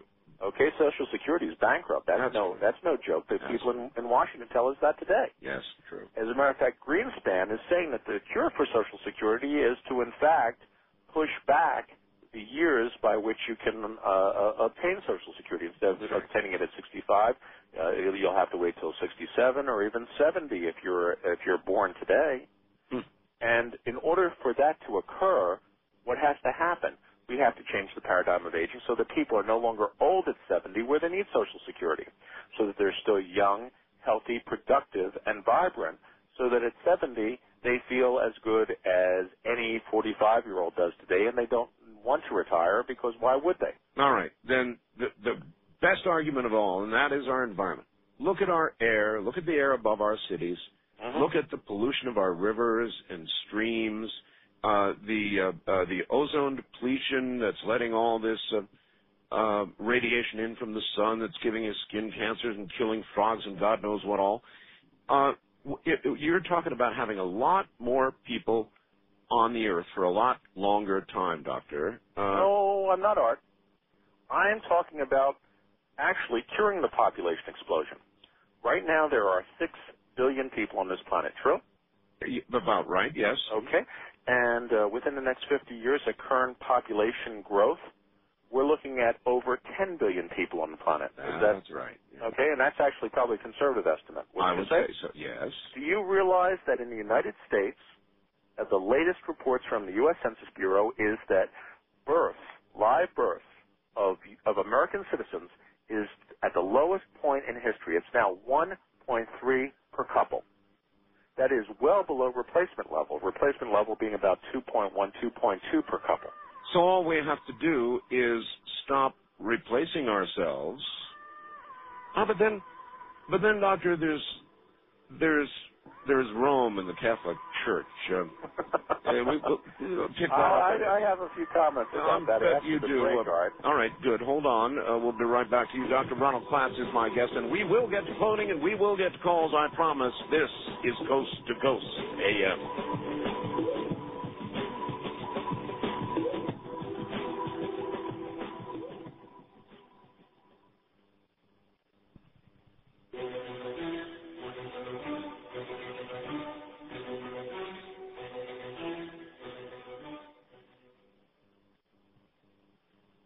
Is it that people talk about in the middle of the night?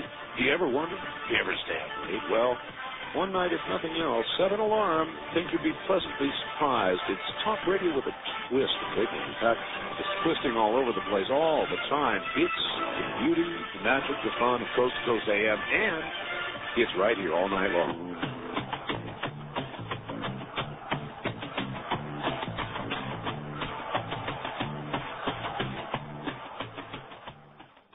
Take a flight into strange airspace. Explore a world of mystery and supernatural phenomena. Don't take a wrong turn, though. You might run into the monsters of your dreams. Sit back and delve into the darkest corners of your imagination. Hello, I'm Art Bell. I'll guide you safely through dreamland into the kingdom of Nye.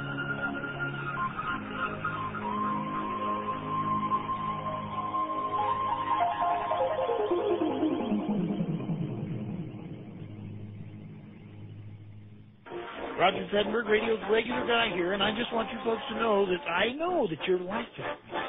I know people say, "Oh, you're funny," ho ho ho, but I know the difference between laughing at someone and laughing with someone. You know what I'm saying? Anyway, tune into the Roger Fredberg Show and have a good laugh, okay?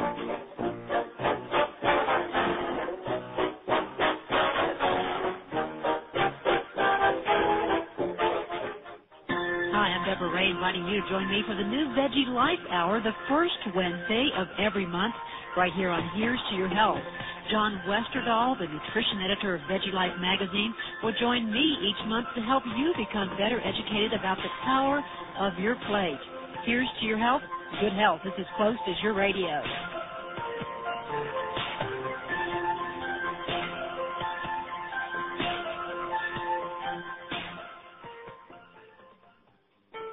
When our apartment burned down, we didn't know where to turn.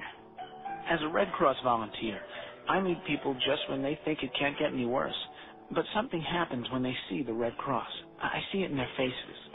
I have to admit, I didn't expect the Red Cross to be there for an apartment fire. But they were.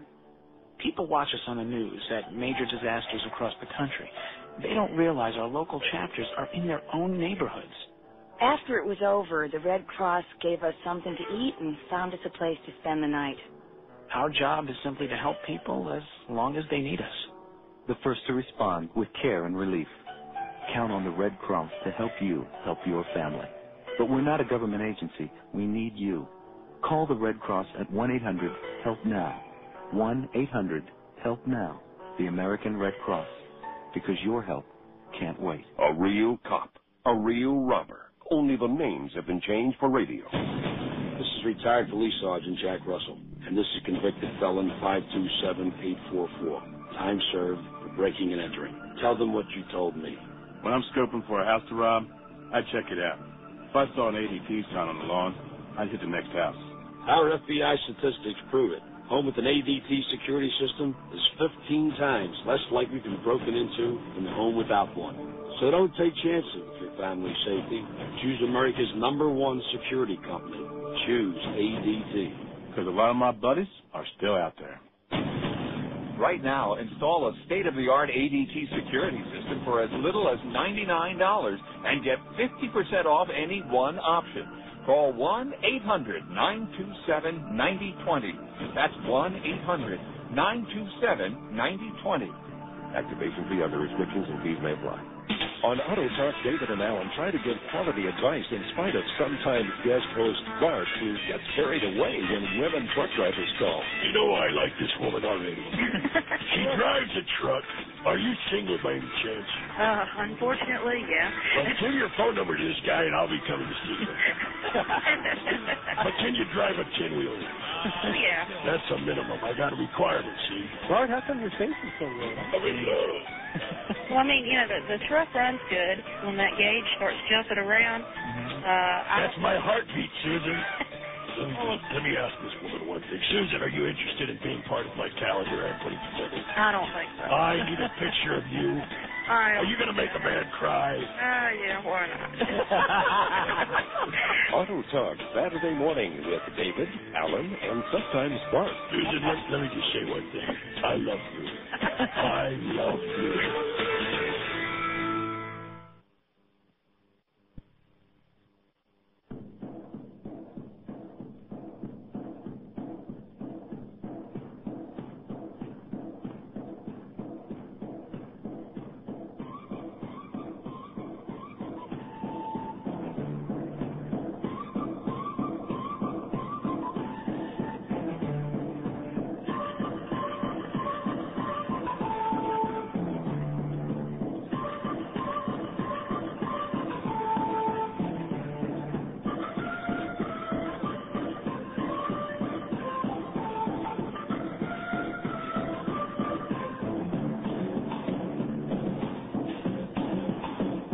Talk with Art Bell in the Kingdom of Nye, from east of the Rockies, dial 1-800-825-5033. 1-800-825-5033. West of the Rockies, including Montana, Wyoming, Colorado, and New Mexico, 1-800-618-8255. 1-800-618-8255. Now again, here's Art Bell. Dr. Ronald Klatz, the world authority on anti-aging, is my guest. It is a very unusual opportunity to learn about a lot of things, so I suggest you keep it right where you've got it. Listen to this, fax. Art, I like your show, but my boyfriend really likes your show. He likes it so much he listens to you every night, even if it's a show he's already heard. Every night, 10 to 3, he listens to you. Our sex life has become difficult ever since my man became an art head. When we are making love, he insists on listening to your show and even makes comments about what you're talking about. I want his total devotion. Will you please tell him to turn the radio off when we're in bed? He can turn you back on after the fireworks are over. If you tell him, he will listen. And she thanks me. Good God, man, get a life. you, you know, everything, as the uh, doctor said, in moderation, please. All right, we'll get back to Dr. Klatz in a moment. Turn it off. Once again, from Chicago, here is Dr. Ronald Klatz. Doctor, we were talking about living much, much longer, debating the uh, the merits and demerits of it, and we were getting to the Catholic Church. I mean, here we are, living longer. Dr. Klatz imagines that we will not reproduce at the rate that we have been. Uh, and yet there is the, the church that says you shall not use preventative devices um, uh, to stop birth reproduction. We need more Catholics. Well, yes. Um, I mean, there there are social issues to be considered, uh, but the point of the matter is, is are you willing to practice birth control and zero population growth? And we certainly have the technology to do it right now. The uh, Chinese have certainly proven that that's uh, that's an, an immediate uh, option. Uh, they've achieved almost zero population growth in their country, you know, starting from a, an essentially a third world country. Oh yeah, but they've got laws and guns. Well, I'm not saying that they did it effortlessly, but they've certainly accomplished that. And uh, in the first world, we're not only at uh, zero population growth, we're at minus population growth. If it wasn't for immigration in the United States, we'd be losing population right now, as is most of the first world, because we're what we're finding is is that as people live longer, have less social insecurity, expect to live into the ripe old age in good health, they don't need a huge family to support them. They become they become selfish. Well, maybe, or maybe they maybe the people who are selfish are actually third world, who have huge families. That's true. And when you look at why they have huge families, it's because their children die young, and they need to have a lot of children to care for themselves in their old age because there are no social support system. All right. Well, then digest this question.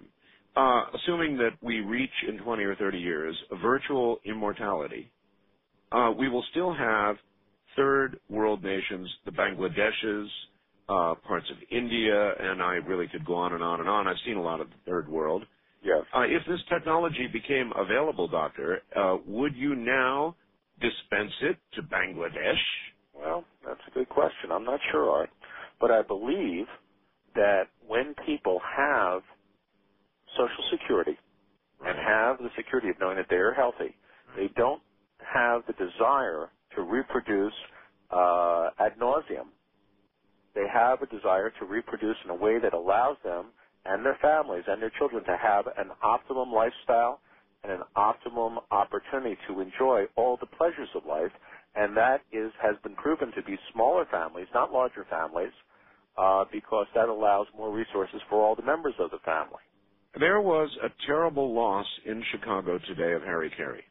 Oh yes, He like was um, a veteran broadcaster in my business, uh, devoted, loved the work that he did, and um, he had a very, very high quality of life uh, right up until the uh, very end. Doctor, his big loss. Um, could we, with 300% uh, more um, a life, uh, or even immortality, maintain the quality of life? That's a big question. Well, certainly, anti-aging medicine is not about gerontology. We're actually about putting an end to aging as we know it. And no one in anti-aging medicine is interested in keeping people alive on ventilators or keeping people alive in a vegetative state. Uh, we're, you know, when that happens, it's time to call in our friend Dr. Kevorkian. All right, I'm, I'm again, I'm 52. If I were to go to uh, the doctor and I were to go through every regime you might suggest in 1998, what could you do for me? Could you could you sort of slow my aging? Could you begin to roll me back? What could you do? Probably roll you back a few years. Really? Yes. As a matter of fact, it's not unusual at all from a biochemical point of view, not from a number of candles on your birthday cake, obviously, because no one can stop time. Right. But we can, from a biochemical point of view, make you optimize your metabolism, optimize your health, and actually make you look and feel younger than you were when you started. As a matter of fact, it's quite common in anti-aging uh, clinical practice to de-age someone or biologically uh, optimize someone uh, by five, ten years, in some cases, fifteen years. I would I would imagine that people in Hollywood, these types, are taking advantage of this technology oh, now. absolutely. I mean, you look at Dick Clark, for example. Well, he ain't doing it with uh, vitamins alone. Let me put it that way. I, I always suspected that, and I always rather suspected that the upper crust, the uh, financially um, uh, stable and rich, uh, have been doing this for some time. Uh, quite some time.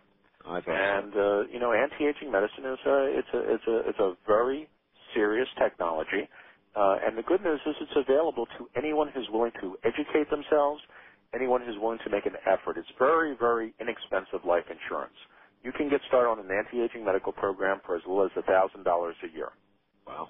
And even the people, I mean, I myself am spending about, oh, four, five thousand dollars a year on my own anti-aging regimen. How are you doing? Well, uh, biologically, uh, you know, chronologically, I'm 42 years old, and when I test myself biologically, I test out at 34 years of age. uh, how do you? And that's not unusual, by the way. I am no great specimen. I am no Olympic athlete. How do you test that?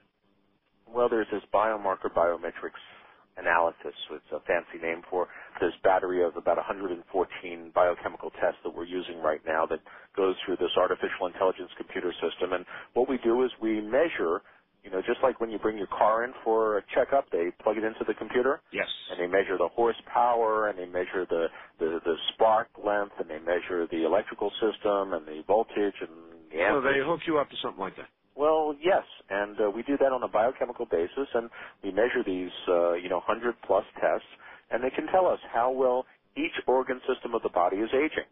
That's remarkable. And when you can do that, every six months you can see a trend, and you can see are you aging prematurely, or are you aging, you know, optimally? Uh, perhaps your heart is aging at a more rapid rate than your liver or your lungs or your kidneys, in which case we focus all of our therapies on trying to protect your heart. And that can be done now for a thousand dollars a year.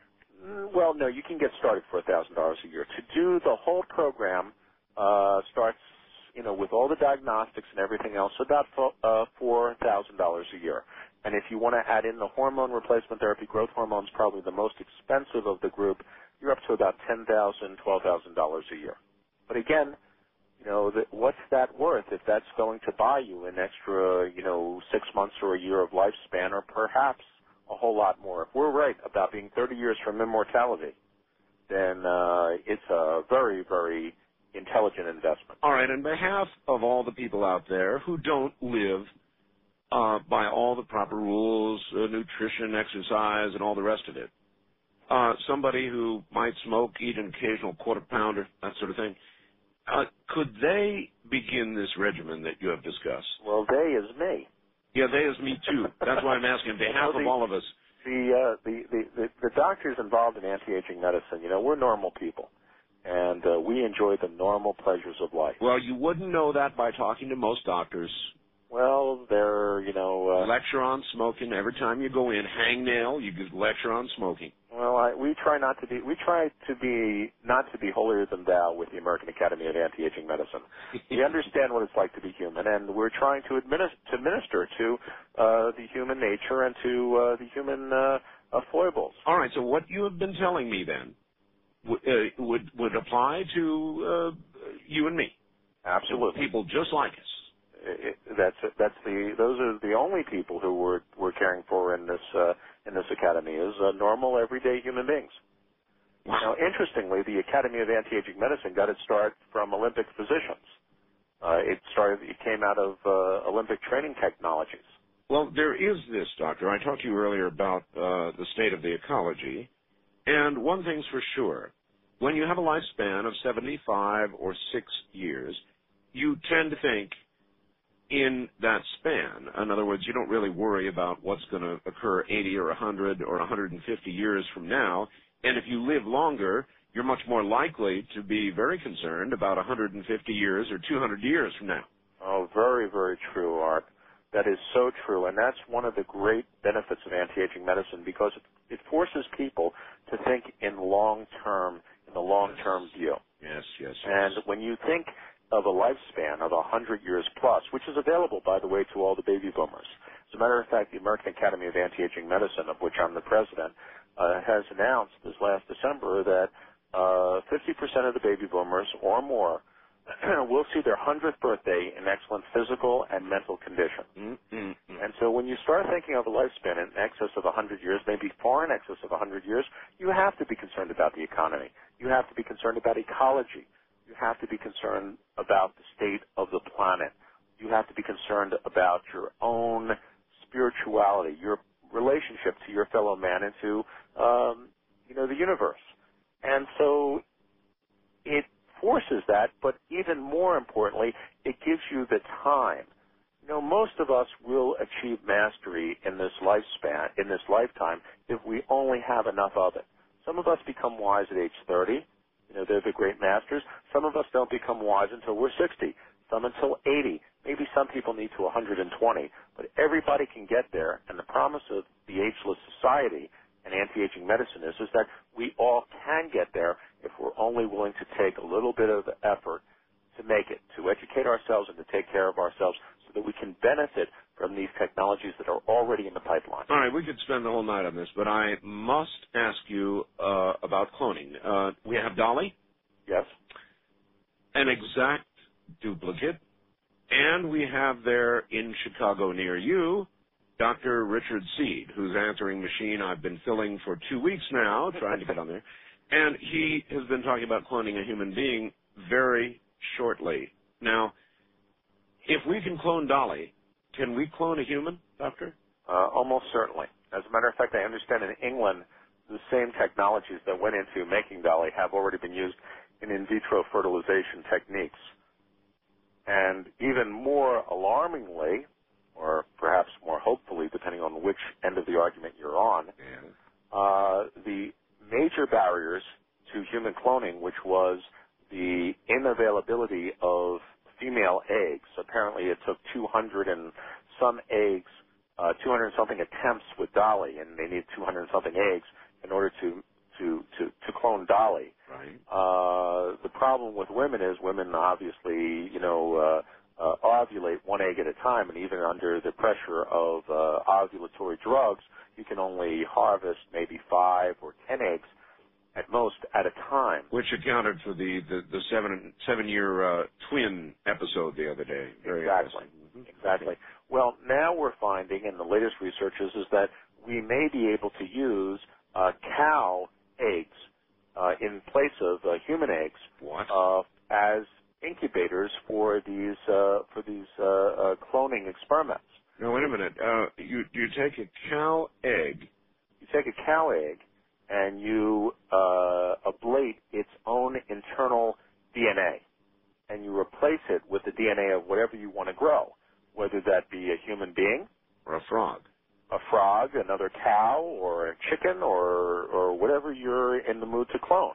And it turns out that the reproductive mechanisms and the hormones and the uh, chemicals that are necessary uh, for uh, you know growth of that being uh, are right there in the cow's egg, and cow eggs are available plentifully uh, because we we eat cows and we slaughter them in mass, and there are literally hundreds of thousands of cow eggs available where these experiments can go on unfettered.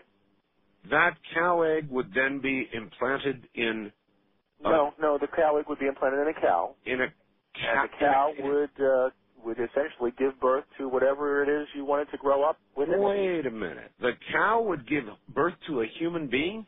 Well, right now they're looking at being able to reproduce rhinoceroses and other um, other species that are endangered. But the same technology could possibly work with uh, human beings. It's a little frightening. Is that is that actually? You're saying that's possible now? That's been reported in the scientific literature. They have not taken animals to full term, but they've taken them to 15 weeks. And then stopped on ethical grounds? Well, no, no, they stopped or what? because there were some technical difficulties in continuing the uh, uh, the birth. But they've gotten it to the point where the uh, where the embryos do take, and where they do start to grow and they do thrive.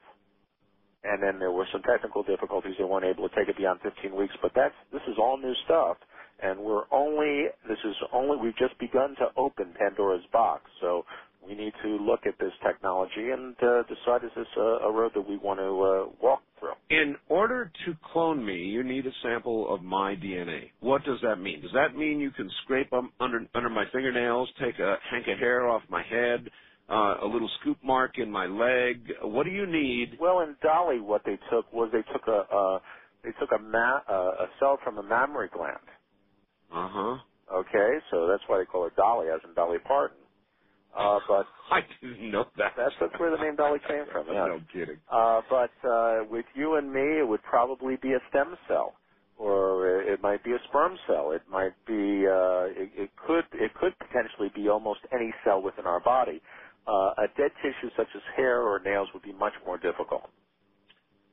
And and uh, anyway, from the right with the right DNA, uh, you could take that DNA and replace what is in a cow egg and grow a human being. Grow an exact duplicate, Uh, okay. exact uh, copy, at least a genetically exact copy. Wouldn't have your thoughts or your feelings or your memories, uh, but it would be a genetically uh, identical uh, version to you. Uh, I read a story the other day about some scientists some time ago who managed to take the head off one monkey and put it on another monkey. And the monkey, doctor, lived. And the monkey was responsive to sounds and things around it, uh, just like it was a, a normal monkey. Now, I don't That know. was Dr. Smith from uh, the Cleveland Clinic. He was one of the speakers at our uh, last uh, conference on anti-aging medicine in December. was so he really did do that. He really did do that. The research was uh, really uh, quite exciting because what it what it proves is is that is that um, uh, head transplant is in fact possible, uh, and his research would have continued except that uh, there were some people who on, you know thought that it was wrong for unethical grounds, and his funding got cut. This was in the 1970s. But he's planning on restarting that research uh, overseas in the next year or so. if you take that technology and where it might go, and then you look at some certain aspects of cloning technology, You're talking about practical immortality. That is correct, Art. I've, and I've, I've, technology is essentially available today. I, I've heard that it may even someday be possible to grow a human being virtually m- minus a head. That also is being uh, uh, is being worked on. We're in there are cloning experiments going on right now where they are seeking, and I believe that they've succeeded in growing a body, a headless body, so that what you would have is you would have a sack of organs, and these organs would be available for transplantation. And what it would mean is no one would ever have to die again of heart failure or liver failure or kidney failure because there would be a plentiful supply, an unlimited supply of exact, genetically perfect organs for whoever might need them. My God. Doctor, uh, hold on. We're at the top of the hour this time. We'll be right back. I'm Art Bell, and this is Coast to Coast AM.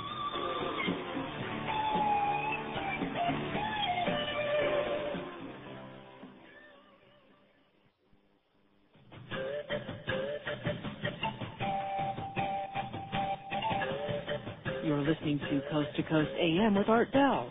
Listeners west of the Rockies can call Art toll free by dialing 1 800 618 8255. If you're east of the Rockies, the toll free number is 800 825 5033. If you've never called Art before, you may use the first time caller line at area code 702 727 1222. And the wild card line is area code 702 727 1295. When you get through, let it ring, and Art will answer your call in order on the air. This is the CDC Radio Network.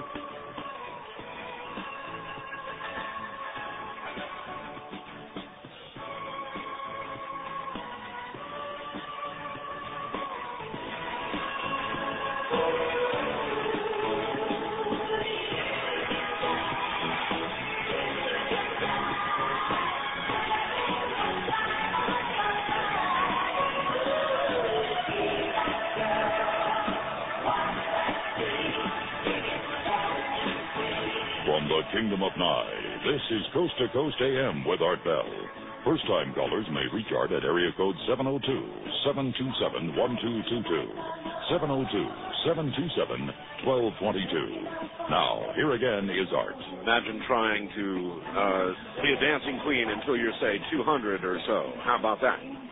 That is what we're talking about. We're talking about immortality and now cloning. It's quite a world we live in, isn't it? Well, all right, you should know who you're listening to. Dr. Ronald Klatz is recognized as the leading authority, period, on the science of anti-aging. He is founder and president of the nonprofit Public Foundation American Longevity Research Institute. Uh, and we are now discussing cloning, uh, which of course is, um, uh, well, here's a good question for you, Doctor. I'm a little bit cynical about government in general. And it would be my view that this technology, the cloning of human beings, for example, probably either in a private or black ops government lab someplace or another already has been done. I would not doubt it. The technology to do uh, cloning has been with us for some time. Uh, as a matter of fact, uh, Dolly is, uh, you know, is, is no great technological feat. Mm. Um, and perhaps that's why the government doesn't want the rest of us to get our hands on it. I'm, I mean, I'm, I'm with you. There's some talk in uh, Washington right now about banning human cloning. Period. Well, that's where I was going. As a matter of fact, the president is signing something or doing something, executive ordering or something or another, and he's trying to stop it cold. What what should really be done here? Well, you know, it's it's very dangerous to say that you know we need to go to the black uh, you know, to, to the dark ages in, in any aspect of medicine. Uh, cloning technology, you know, every powerful technology has, you know, is a, is, is two-edged. There's uh, the uh, you know possibility of doing you know uh, uh, tremendous evil, and there's the possibility of doing incredible good. Uh, I'm on the side of good and, and light. Uh, so you know where I stand. I'm I'm all for the technology, uh, as long as the technology is being applied for the treatment and the amelioration of human disease. Well, how about as it applies, for example, to something the Pentagon might be interested in? Well, you know, I, I can't control that, and I would love to see, you know, all these technologies, everything from nuclear energy to uh, uh, to computer technology to human cloning, uh, be uh, used for uh, good and light. So then you would say no laws? I think that, well, look, if you create laws, the laws won't apply to the people in government, will they? No, no, they never do. Okay, and the laws won't apply to, you know, let's assume that the people in government are all good guys and all wear white hats, which, you know. I can't do that, but you go ahead. Okay, I mean, uh, uh, it certainly won't apply to the guys in other countries who don't wear white hats, will it? Oh, no, so, of course. So a law that bans cloning, does that protect us from the evildoers, or does that simply stop the people who would do good from developing this technology? Where is the cloning technology going? I mean, a few minutes ago, you, we, we, we talked about monkeys with heads uh, moved from one monkey to another who live. We talked about the possibility of a human being being born from a cow. Um, where where where are we going here? Well, we're going quite literally any place we want to. That is the promise of the biotechnological revolution. I mean, look at the incredible changes the world has seen in the electronics revolution in just the last 30 years because of new computer technology. Oh, yes. Okay, I mean, uh, you know, uh, you're running a, a national radio show, uh, a national radio network yes. from essentially your your compound in in in uh, uh, Pahrump? Not compound, Doctor. Uh, Janet Reno attacks compound. Oh, I'm sorry. I, have, uh, I have a home here. Oh, okay. Uh, you know, this was unthinkable 30 years ago. This was unthinkable probably even 15 years ago, but you right. can command incredible power uh, thanks to uh, modern technology, electronic technologies. Well, this same uh, logarithmic increase in power is happening now in biomedical technology, and it will lead to incredibly wonderful developments and maybe some scary developments. But you know what, Doctor? Uh, while what you said about me is absolutely true, I feel a horrible weight of responsibility and worry and concern about the reach and the amount of power I have because of the number of people that I'm I'm able to uh, address. I'm I'm not a, I'm not comfortable with that, and I'm not well, comfortable. thank goodness you feel that way and that you take responsibility for that power. Um, the same is true in, in medicine or with anything else that's powerful. Hopefully, the people who get their hands on it and who are utilizing it will be as uh, diligent as you are in the exercise of that power. But they're not. I know, but how do you stop them? You stop them from limiting the pow- from keeping the power from everyone? I think the safest thing is what the forefathers of America understood about political power. The most the most benefit for the greatest good of the people was to take the power of the republic and put it into as many hands as they could through the vote and through a tripartite uh, government. Mm-hmm. Uh, and I think the same is true with uh, with electronic power.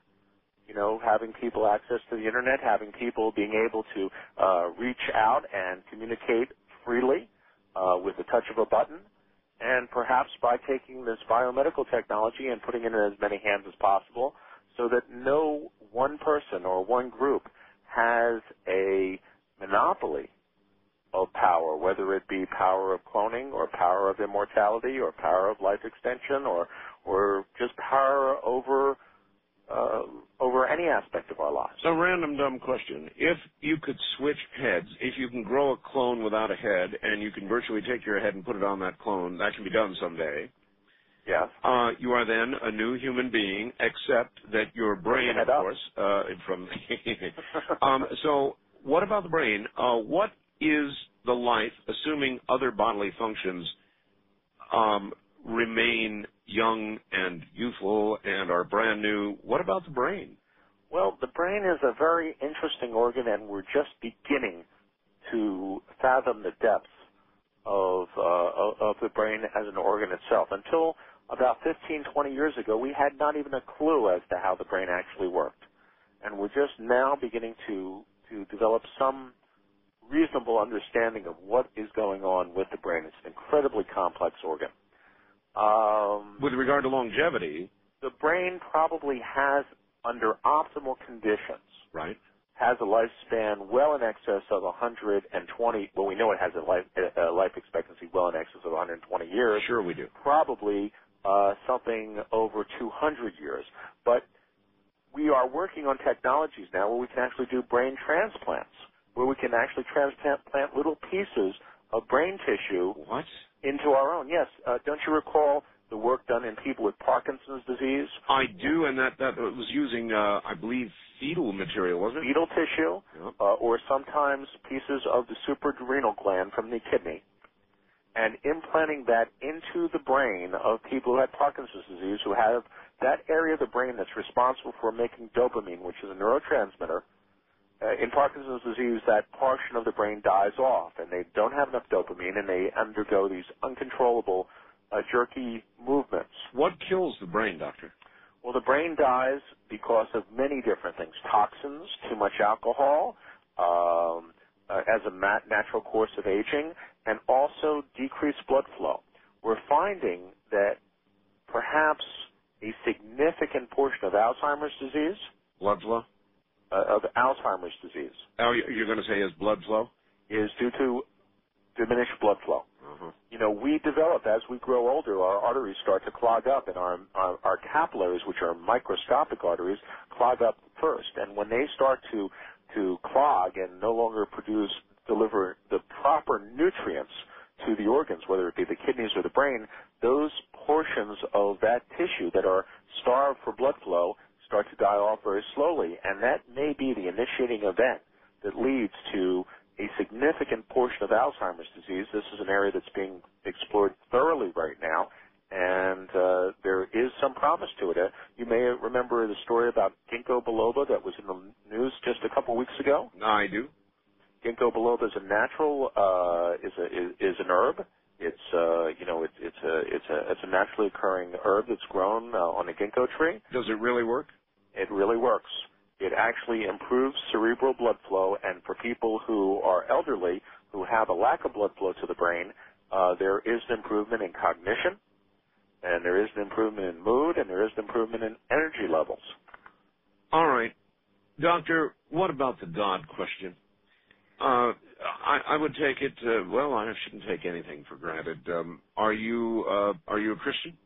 Uh, well, I'm Jewish. Okay. Um, do you believe we have a soul? Do I personally? Yeah, tough questions. That is a real tough question. Um, I mean, we're talking about a man who is prepared to take us into immortality, a man who believes that uh, cloning um, is uh, a proper road to follow if we do it the right way, and a man who believes that uh, when life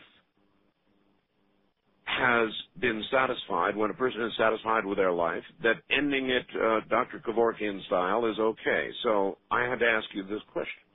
Well, a soul as in a separate energy, ethereal ent- identity. Something or- that survives uh, physical death. Um, I don't know. I really don't know. I believe in God. I believe that there is a, a certain that there's a place for every human being, and we have a, a role to fulfill. And I like to believe that there may, in fact, be something beyond this physical existence, though I don't have any clue what that might be, and I haven't seen much evidence to convince me that there is much else. Uh, There have been many who have talked of near-death experiences in which they go down a tunnel of, uh, toward a great white light, meet relatives, and all the rest of it. Yes. Uh, when you get together with other doctors and you talk about these kinds of reports, and there are thousands and thousands of them, um, how do you rationalize uh, this um, phenomenon? Well, the scientists that I deal with, and, and we do discuss these issues, um, you know, it, it's very exciting. Uh, you know, th- these are very exciting reports, uh, except that something that throws a clinker into the whole issue of the near-death experience is the reports of fighter pilots who are trained in centrifuge, uh, is centrifuge training. Right. With these giant centrifuges and Oh, yes. put into it to simulate G forces. Yes, I've been in one. And when you take someone to the brink of unconsciousness in a centrifuge, Yes. they're not near death. They're just going undergoing unconsciousness. They report almost identical experiences. And what that tends to argue for is that in the process of dying, the brain, uh, perhaps very um, kindly, uh, undergoes this uh, these hallucinations that uh, you know relieve you from the fear of death and from the pain of death and uh, what goes along with it. I heard one neurosurgeon, I think on 60 Minutes, say, look, uh, the brain begins dying from the outside, moving inward. And so it is quite natural that you would see uh, what appears to you to be a core uh, at, at, as the uh, death process uh, ensues. Does that sound logical? There is some, you know, there is some basis for that. As the brain starts to die, it releases. There are chemical uh, uh, reactions. There are electrochemical reactions that occur uh, where the brain. You see, the brain just doesn't shut down like you shut off a light switch. The brain starts to die as a firecracker would explode. And in that process of these little explosions, these little biochemical, uh, uh, you know, firecrackers going off within the brain, it would be very uh, reasonable to assume that there might be hallucinations, or there might be seizures, or there might be all sorts of altered states that occur in that process. We don't know a whole lot about death because people don't come back uh, other than with NDEs to tell us about it. Now, there have been a lot of strange things that have gone on. There was a lady who had an embolism in her brain. 60 Minutes again did a big piece on this. They reduced her body temperature. Yes. Suspended animation surgery. Absolutely. Welcome back, Mrs. Cotter. That you got it. That's it. I'm very familiar with that because what I do for a living, anti-aging medicine is a is a pursuit and a you know is a an avocation. My vocation is uh, I'm involved in a biotechnology company that has taken that suspended animation surgery technique and collapsed it down into a briefcase-sized emergency medicine device that can be brought into the field in war or in ambulances and can plug into a person's carotid arteries and put the brain on hold uh, in a state of hypothermia. put the brain on hold. And So- essentially allow uh, the emergency medical personnel, instead of five minutes to resuscitate an individual, because that's how long they have before their brain dies inextricably. Uh, once they're plugged in, they could be kept on in a state of uh, suspended animation for as long as an hour. Uh, indeed, she was gone for I think 40 minutes or something like that, and and the big question at the end of the program was where was she? That is a very important question. If in fact there is uh, another realm, there is another existence beyond this, then it makes uh, you know our quest for immortality uh, a uh, rather moot point, doesn't it? However, as I said before, uh, you know, anti-aging medicine is really not going to achieve total immortality. When we talk about immortality, we're talking about lifespans of 150, 200, 300 years. Add cloning, though. Well, with cloning, you may be able to go on indefinitely. That's true. And I have another t- another wrinkle for immortality, and that is uh, that is immortality, psychic immortality uh, in silicone. I beg your pardon. There is technology afoot that's being uh, pursued right now uh, in England by British Telecom, a computer chip that will essentially record Oh. every visual experience and auditory experience you have throughout life, Virtually downloading you. downloading your personality onto a computer chip. Well, you've got to remember, what can be downloaded can be uploaded. That's true. Now, if clones are possible, and um, they are, then if you were to, if you were able to, in essence, download the, the contents of your brain, what would stop a scientist or a, a person of medicine like yourself from then, in effect, uploading this to a clone's brain, doctor? Well, we don't have the technology yet to interface between the computer and the human brain. We're getting close. They're- they're- they're- yes, we are. And when that does occur, then you are talking about actual, real life, forever immortality. Uh, one kind of gory little question before the bottom of the hour, very quickly. When we die, doctor, uh, as I said, we have no idea what happens. Uh, when a person is uh, clinically dead, no pulse, no respiration, uh, no breathing, uh, uh, no anything, um, is it probable that they're still mentally, in some sense, alive? Highly improbable. All right. On, on that note, hold it right there. We're going to have to go to the phones when we get back. It is the bottom of the hour. What a fascinating interview. Dr. Ronald Klatz, who is uh, the leading authority on the science of anti-aging, is my guest, and he will be right back. This is Coast to Coast AM. I see trees of green, red roses. I see them blue for me and you. And I think to myself, what a wonderful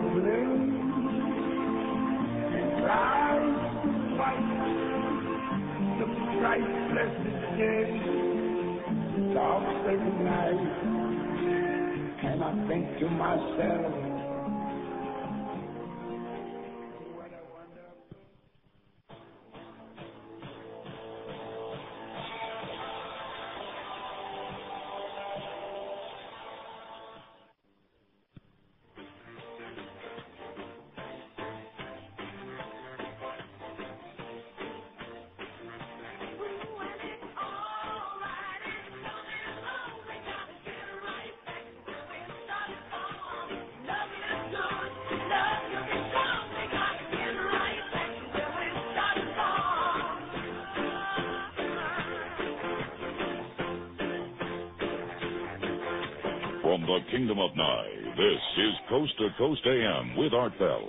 From east of the Rockies, call Art at 1-800-825-5033. West of the Rockies, including Montana, Wyoming, Colorado, and New Mexico, at 1-800-618-8255.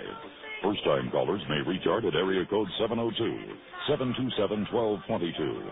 And you may fax Art at area code 702-727-8499. Please limit your faxes to one or two pages.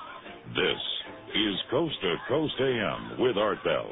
Now again, here's Art. Once again, here I am. What an interview. Dr. Ronald Klatz, the world's leading authority on the science of anti-aging, is my guest. And we're exploring the limits, the outer limits. Uh, not so far out, though, really. And yes, we're going to open up the lines now. I uh, have not run out of questions by a long shot, but it's your turn. So if you have questions, come now. From the Associated Press, a Senate bill to ban human cloning was put on indefinite hold Wednesday when lawmakers from both parties expressed concerns that it could slow scientific research despite overwhelming opposition to the idea of human cloning. Supporters of the bill, promoted uh, by the Republican leadership, could muster only 42 votes for a motion to bring the legislation to the Senate floor, well short of the 60 needed. Among, listen to this. Among those Republicans, two spoke of diseases that had affected their own families and the importance of keeping all avenues open for new treatments. Senator Strom Thurmond, Republican from South Carolina, said his daughter had diabetes and, quote, I'm concerned this bill, bill may be written so broadly it will restrict future promising research which could lead to improved treatment, end quote. Is that a healthy attitude, doctor? I think so. I think it's an enlightened attitude. Uh, cloning is very powerful technology, and it has uh, the incredible potential for doing incredible good. I mean, cloning could essentially eliminate the organ shortage, period. Cloning could uh, lead to a, an unlimited supply of blood, unlimited supply of stem cells, unlimited supply of immune stimulants, uh, and as well as uh, new drug therapies. I mean, uh, the the potential of cloning uh, hasn't even been scratched yet. All right, to the phones we go. Are you ready? Yes, sir. First time caller line. You are on the air with Dr. Ronald Klatz. Hello. Hi, uh, doctor. Um, where where are you, sir? From Denver. All right. Uh, you mentioned earlier that uh, baby boomers will have an unlimited demand for uh, whatever government social services uh, can supply. Sounds like you're talking about the what economists talk about as the concept of scarcity. Are you familiar with the concept, and is it fair to say that you're more of a free market advocate than uh, an advocate of kind of going towards Star Trek socialism? I think socialism has, has proven itself to be uh, a flawed uh, philosophy for uh, many of the economies of the world. I mean, I suppose there's a few that it might work in, but uh, certainly it hasn't worked uh, uh, well for the Russians. I don't think it works well in the United States. Uh, uh, I think that uh, the free market is, uh, is pro- provides the greatest good for the greatest numbers. Uh, then um, th- there's really no getting away from the fact, though, that um, anti-aging and cloning technology are going to be available to those of means, correct? Well, certainly, but then so were cellular telephones only available to those of means initially, and the prices come down. I mean, anti-aging therapy uh, uh, and uh, an anti-aging medicine program 20 years ago would have cost the same thing we do today for say $4,000 you couldn't have gotten it 20 years ago, but if you even tried, you would have spent fifty to a hundred thousand dollars. Okay. Uh, wildcard line, you're on the air with Dr. Ronald Klatz. Hi. Hi. Where are you? I'm in Ventura, California. Very soaked Ventura, I'm sure. Well, not quite yet, but we're expecting a lot more. All right. My question for Dr. Klatz, hello, Hello. is um, under whose custody and under what circumstances would the clone itself be kept in alive or in suspended animation and flash That's frozen? anyone's guess because it hasn't been done yet. Uh, there probably will be when cloning becomes commercially available. There probably will be organizations such as Baxter International or uh, uh, the American Red Cross or any people, probably the people who are doing blood banking now, will be doing organ banking. Mm-hmm. And what they will do is they will grow gen- they will grow clones of various different uh, HLA types or, or genetic types Mm-hmm. uh, to be freely available if people should need organs for transplant. Perhaps an even better method would be to grow your own clone uh, and keep it somewhere until such time as you needed it. Though that would probably be uh, an expensive uh, venture. I, I agree. I just have these horrid visions of like pickle jars all in a row. Well, you know, we do it now with uh, blood, and we do it now with bone marrow, and we do it with uh, bone, and we do it with all kinds of other uh, bodily tissues. Cloning is really an extension of uh, blood banking, or at least organ organs from clones. Well, doctor, uh, do you remember? Uh, and, uh, and the movie won't come to me. And please, everybody, don't fax it to me. But there was a movie, a medical movie, some years ago, and at the very end, they walked into this room where all of these bodies were essentially hanging in hammocks. Coma. Thank you, coma. Thank you. Um, No, that's not. I don't think that's where where cloning will go. I think that uh, we'll eventually get to the point where we'll be able to clone specific organs or specific groups of organs in essentially a skin bag. It won't look like humans. I can't see that happening. I mean, it's just it's just too grotesque and too scary a proposition for most people. But instead, you think we could virtually grow skin bags with all the otherwise, uh, all the internal organs? I- Uh, how, for example, how do you do that without a central nervous system telling your organs what to do? You can bring the organs up with a rudimentary nervous system, basically just the spinal cord. And you, there are ways of uh, developing a or growing a uh, an organism right now, essentially without a head and without a higher nervous system. Or perhaps a simple computer running it? Uh, perhaps, but uh, it's uh, there are ways of doing it right now with uh, essentially where you would grow an anencephalic, um, you know, uh, body bag. Um, East of the Rockies, you're on the air with uh, Dr. Ronald Klatz. Hello, where are you?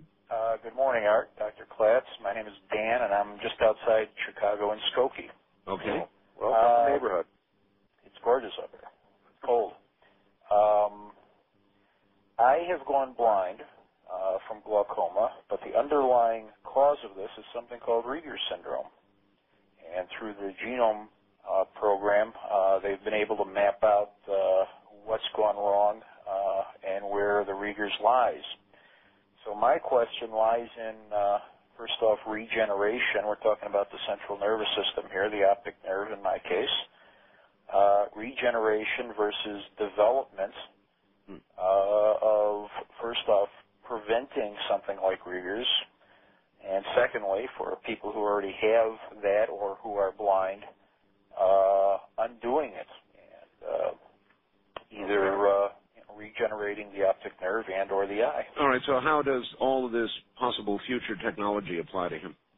Well, the Human Genome Project, which has um, apparently marked out the uh, the the, the uh, gene pathway that leads to this disease, uh, that now allows for early detection. So certainly we can detect people who are going to develop this disease earlier in life, so intervention can be taken if in fact there is an intervention that can be effective. Beyond that, we may be able to actually insert a change in the gene that would alter the gene such that uh, this uh, uh, syndrome of blindness would not occur. But that's 20 years from now, is That's that's a, a ways from now. Uh, right now, he's he's blind. I'm very sorry to hear that. Uh, there is work going on with uh, being able to essentially regenerate the optic nerve and be able to do essentially eye eye transplants, though it's at its very early stages and no one has achieved great success. There's a researcher at uh, University of New York who has been able to take a mouse and essentially get an uh, make an eyeball transplant work in the mouse, but the only thing he's been able to prove is that the mouse could see the difference between light and dark. He wasn't able to prove that the mouse could actually, you know, see anything beyond that. And uh, we're probably a ways away from being able to regenerate an eyeball, though, I mean, we have the cloning technology. Uh, I would imagine in a few years we could probably clone this gentleman some new eyes, but how can we make those eyes connect? That's uh, a little bit of a ways away, but maybe there'll be a breakthrough. Maybe you'll get lucky. And uh, in five years, when cloning technology is available, maybe there'll be a way to connect those uh, those cloned eyes. Okay, here's another social question for you. We are quickly mapping the human genome, as, as you have said already. Uh, 2000, 2001 will be done. And when we are, and before we get to another 20 or 30 years when we can actually begin to put it practical use, there is going to be a period of time, Doctor, when literally everything will be known about you uh, with nothing more than a sample of your DNA when you're going to get cancer, have a heart attack, whether you're alcohol prone, violence prone, on down the list. Uh, they'll be able to map you as a human being, know everything there is to know. They're already collecting blood samples from our military for that purpose. Yes. So we're going to have 20 or 30 years, doctor, uh, where insurance companies are going to know everything they want to know about you. Oh, don't they already? No, not pretty close. Not to this degree. No, you're right. You're right, Art, and that is a, that is a, another social issue and a, uh, an opportunity for you know for for for harm to the individual. I mean, we live in a society that doesn't have a lot of uh, anonymity left in it. Well, I'm very concerned about that. You you were very anti-law a little while ago, but I mean, we're going to have a 20 or 30 year period here where privacy, with regard to your own mortality and and the diseases you might get, is going to be gone. Do there need to be interim laws preventing this kind of information from getting from people like you to insurance companies, to the government? Well, has it ever stopped the insurance companies or the government? I don't. I I'm just not a big believer in new laws. I, I can clearly hear that. Uh, Uh, so you probably class yourself as a sort of a libertarian. I would uh, Politically. Republican bordering on libertarian, I Yeah, suppose. no, that's me too. Um, you know, I, I am all for freedom of the individual and for self-determination. Really, anti-aging medicine is entirely about self-determination, about freedom, being able to choose your own destiny. And anything that gets in the way of that, I guess I would be against. Uh, so even information that would yeah, but doctor, that? excuse me, any, any even something that would indicate that somebody in their 20s, by the time they're 30, is going to have a heart attack. Hard information. You would you would still see that uh, go to the insurance company, no problem. No, no, I'm not saying I would have it go to the insurance company. Oh. I think that a person's, uh, you know, personal history and I think a person's personal life is their business and their business alone. I'm not for that being shared with the insurance companies or with the government, but I am for the technology that allows that to be to take place because that gives the individual the opportunity to take action and prevent those diseases from occurring. Um, how sure are you of that? In other words, if if we get genetic information that somebody's going to have a, a failed heart at age 30, as an example, Well, I don't think you can get that. I think the most you can get is that someone has a propensity towards this disease or that disease. Just as you might know if you were to do some sports testing in elementary school that one kid might be a better basketball player than another. right? You know, because he has, uh, you know, longer levers, uh, you know, he has, uh, you know, he has stronger legs, uh, he has a, a rap, more rapid growth spurt. I mean, all you can tell with any of this is a propensity towards. There's there How, are how much? How much of a propensity? In other words, how sure could you be once the human genome is completely mapped that I would uh, die by 30, heart attack, stroke, whatever? Oh, I, uh, well, it depends on the disease. If it's a 100% fatal genetic disorder, right? Well, then I could be 100% sure that that was going to happen. But most diseases are not that way. Most, you are not your genetics. As a matter of fact, a, a genetic disease does not kill you by the time of 30. It generally will not kill you. All it can do is it can contribute towards your illness or towards your disability. For example, my dad had his first heart attack at age 42. I have type 4 hypertriglyceridemia. What that means is my liver is not very good at clearing cholesterol and triglycerides from my blood. When I was 25 and in medical school, I found out of this bad news, and I found out that maybe having the uh, standard American diet, uh, balanced diet of equal quantities of Coca-Cola and Twinkies was not doing my heart a whole lot of good. My cholesterol was uh, over 300 and my uh, and my triglycerides was uh, approaching 500. So you were a ticking time bomb. I was a heart attack in process. mhm Okay, and so I said, "Oh, the heck with this news."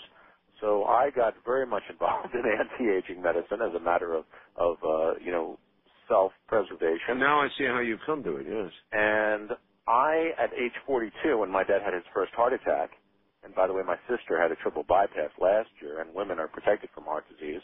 till after the menopause, and that's so it's something that goes in our family. It's a genetic flaw. Right. My arteries are whistle clean. I have a cardiac CT examination, a, a, a rapid CT, a computerized X-ray of my heart every year, and my arteries are whistle clean. And the reason for that is because I knew my flawed genetics early enough where I was able to take intervention by taking some antioxidants, uh, by watching my diet just a little bit, and by taking some thyroid and some uh, niacin, I was able to interrupt the genetic problem that would have taken many years off of my life otherwise. So, can you assign a percentage to genetic propensity versus environmental um, conditions? I'd say at most most people will have no more than half and most and perhaps as little as a third of their health expectancy controlled by genetics unless they are one of the very few unlucky individuals who have a terminal genetic disorder and that will kill them early in life. And the but but still the promise of genetic uh, research of becoming practical is that even these things uh, that are are not controlled by genetics can be cured by genetics. Is that true? That's absolutely correct. Well, that's quite a promise. Uh, we You better see, not stop. everything has a genetic component to it, but how much of a genetic component? The point of the matter is, is that these, you know, if you can go in and control the metabolism of the cell, control the actual mechanisms of life, Yes, sir. it's like reaching into your computer and flipping those flip switches on your on your central processor. hmm Good analogy. Uh, west of the Rockies, you're on the air with uh, Dr. Ronald Klatz. Hi. Hello there. Uh, yeah. You're on the air, sir. Where are you? Um, I'm from La Grande, Oregon. okay. My name's Mike. Okay, Mike. Hi, Mike. And uh, Art Bell, it's the greatest show on the planet. I got to tell you that Thank you. Thank right you. now.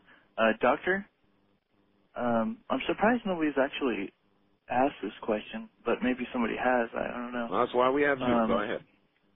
Will they be used? Will cloning be used for like battle purposes? Uh, Oh, police officers. Oh, I already asked that question. Uh, I said uh, Pentagon use. In other words, obviously, Doctor, we could and no doubt would clone the perfect soldier, the perfect physical specimen, the uh, testosterone-loaded giant who would uh, be a killing machine. Yes? Well, uh, maybe so. Maybe so. I don't know. I'm not in the Pentagon. The technology certainly exists for that to happen, and uh, when you look at the uh, Olympics, uh, you can see just how excellent a human body can be trained and can be made to be with optimum genetics and optimum uh, training methods. But isn't there astounding. isn't isn't there going to be a race just like there's been a race to the moon and a race to do this and that? There's going to be a cloning race for national security reasons. Well, I hope not, Art, but uh, who knows? Uh, uh, certainly, your guests would know better than I what's going on in the minds of uh, the pundits at the Pentagon. I can only tell you where the technology is and, and where medical science is right now. But you are politically savvy enough to understand. I do understand, and I think that that is something that needs to be cons- that needs to be a concern to all of us. And the and the solution is is for the public to become more involved and more aware, and uh, you know uh, practice this democracy that we have. I you know if if in fact we do live in a democracy, then it's up to us to police ourselves because we get whatever we're willing to accept from our government. Doctor, a lot of people are going to want information that you've been dispensing tonight. There are various ways they can do that. One is to go to my website, go down to uh, the good doctor's name, click on the link, go over to his website, and read. Another is to make a phone call. Would you give us that number again, please? Sure. It's the American Academy of Anti-Aging Medicine in Chicago, and the phone number in Chicago is 773 528 three. Now, when can people call that number? Uh, there should be people in the office tomorrow at 10 o'clock Chicago time. And what would they expect to uh, to glean? Well, they'll get on a mailing list and they'll be offered an opportunity to become a member of the Academy of Anti-Aging Medicine. They'll be uh, receiving uh, literature from the organization, a newsletter.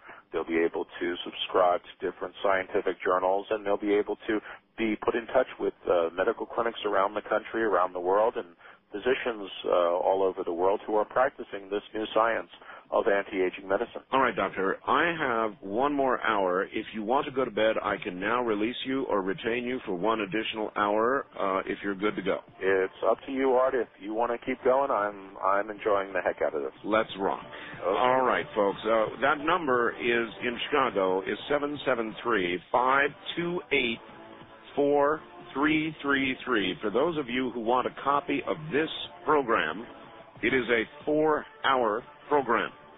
And you can get it uh, now, beginning now, by calling 1 800 917 4278. That's 1 800 917 4278.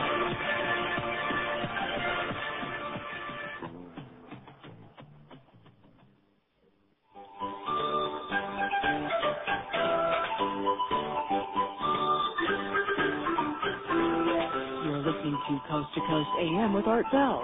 Listeners west of the Rockies can call Art toll free by dialing 1 800 618 8255. If you're east of the Rockies, the toll free number is 800 825 5033. If you've never called Art before, you may use the first time caller line at area code 702 727 1222. And the wild card line is area code 702 727 1295. When you get through, let it ring, and Art will answer your call in order on the air. This is the CBC Radio Network.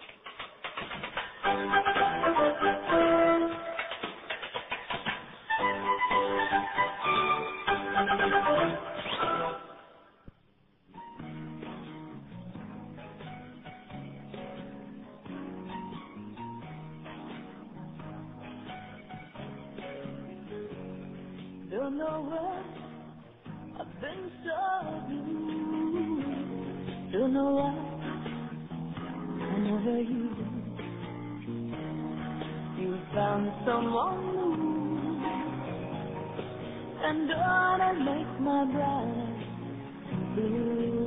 To talk with Art Bell in the Kingdom of Nye. From east of the Rockies, dial 1 800 825 5033.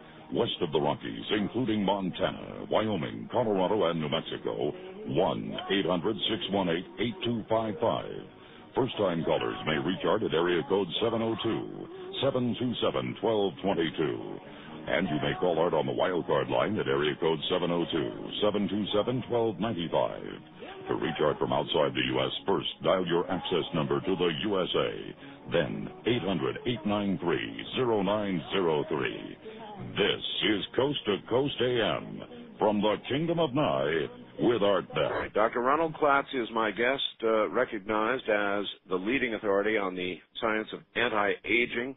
We're discussing that. We're discussing cloning and many other things out on the edge. Once again, here is Dr. Klatz. And Doctor, I've got a story here from uh, the Electronic Telegraph, UK News, uh, Great Britain, that says the first gene that influences human intelligence has now been found by scientists, a discovery with a huge social and educational implication.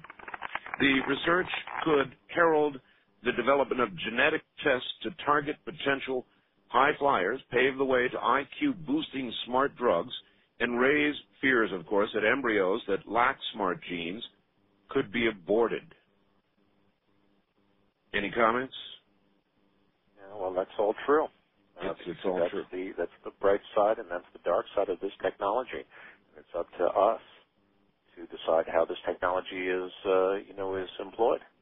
Are we, in your opinion, this is another, you know, subjective sort of question, but in your opinion, are we socially prepared to handle the speed at which we are moving technologically? No, no, I don't think we are. I think it's uh, something that we just let happen to us, and I think that it's something that's going to have to become a an issue for our society because things are happening at such an incredible pace. Uh, most people don't have a clue as to what's going on uh, that's affecting their lives, their children's lives, and that's affecting, you know, not just this life, but the next life they're going to have or the next life after that they're going to have to. Well, they're they're getting a clue from you this morning, and some of it is, uh, frankly, very uh, frightening. Well, I hope it's not too frightening. I hope that there's more of a message of hope than there is a message of fear in what I'm talking about. Well, there is both. There certainly is both. Um, all right, a lot of people want to talk to you. East of the Rockies, you're on there with Dr. Klatz. Hello. Hello. Where are you, sir? Uh, Columbus, Ohio. Columbus. Yes, where all the screaming lunatics do not represent the masses here. okay.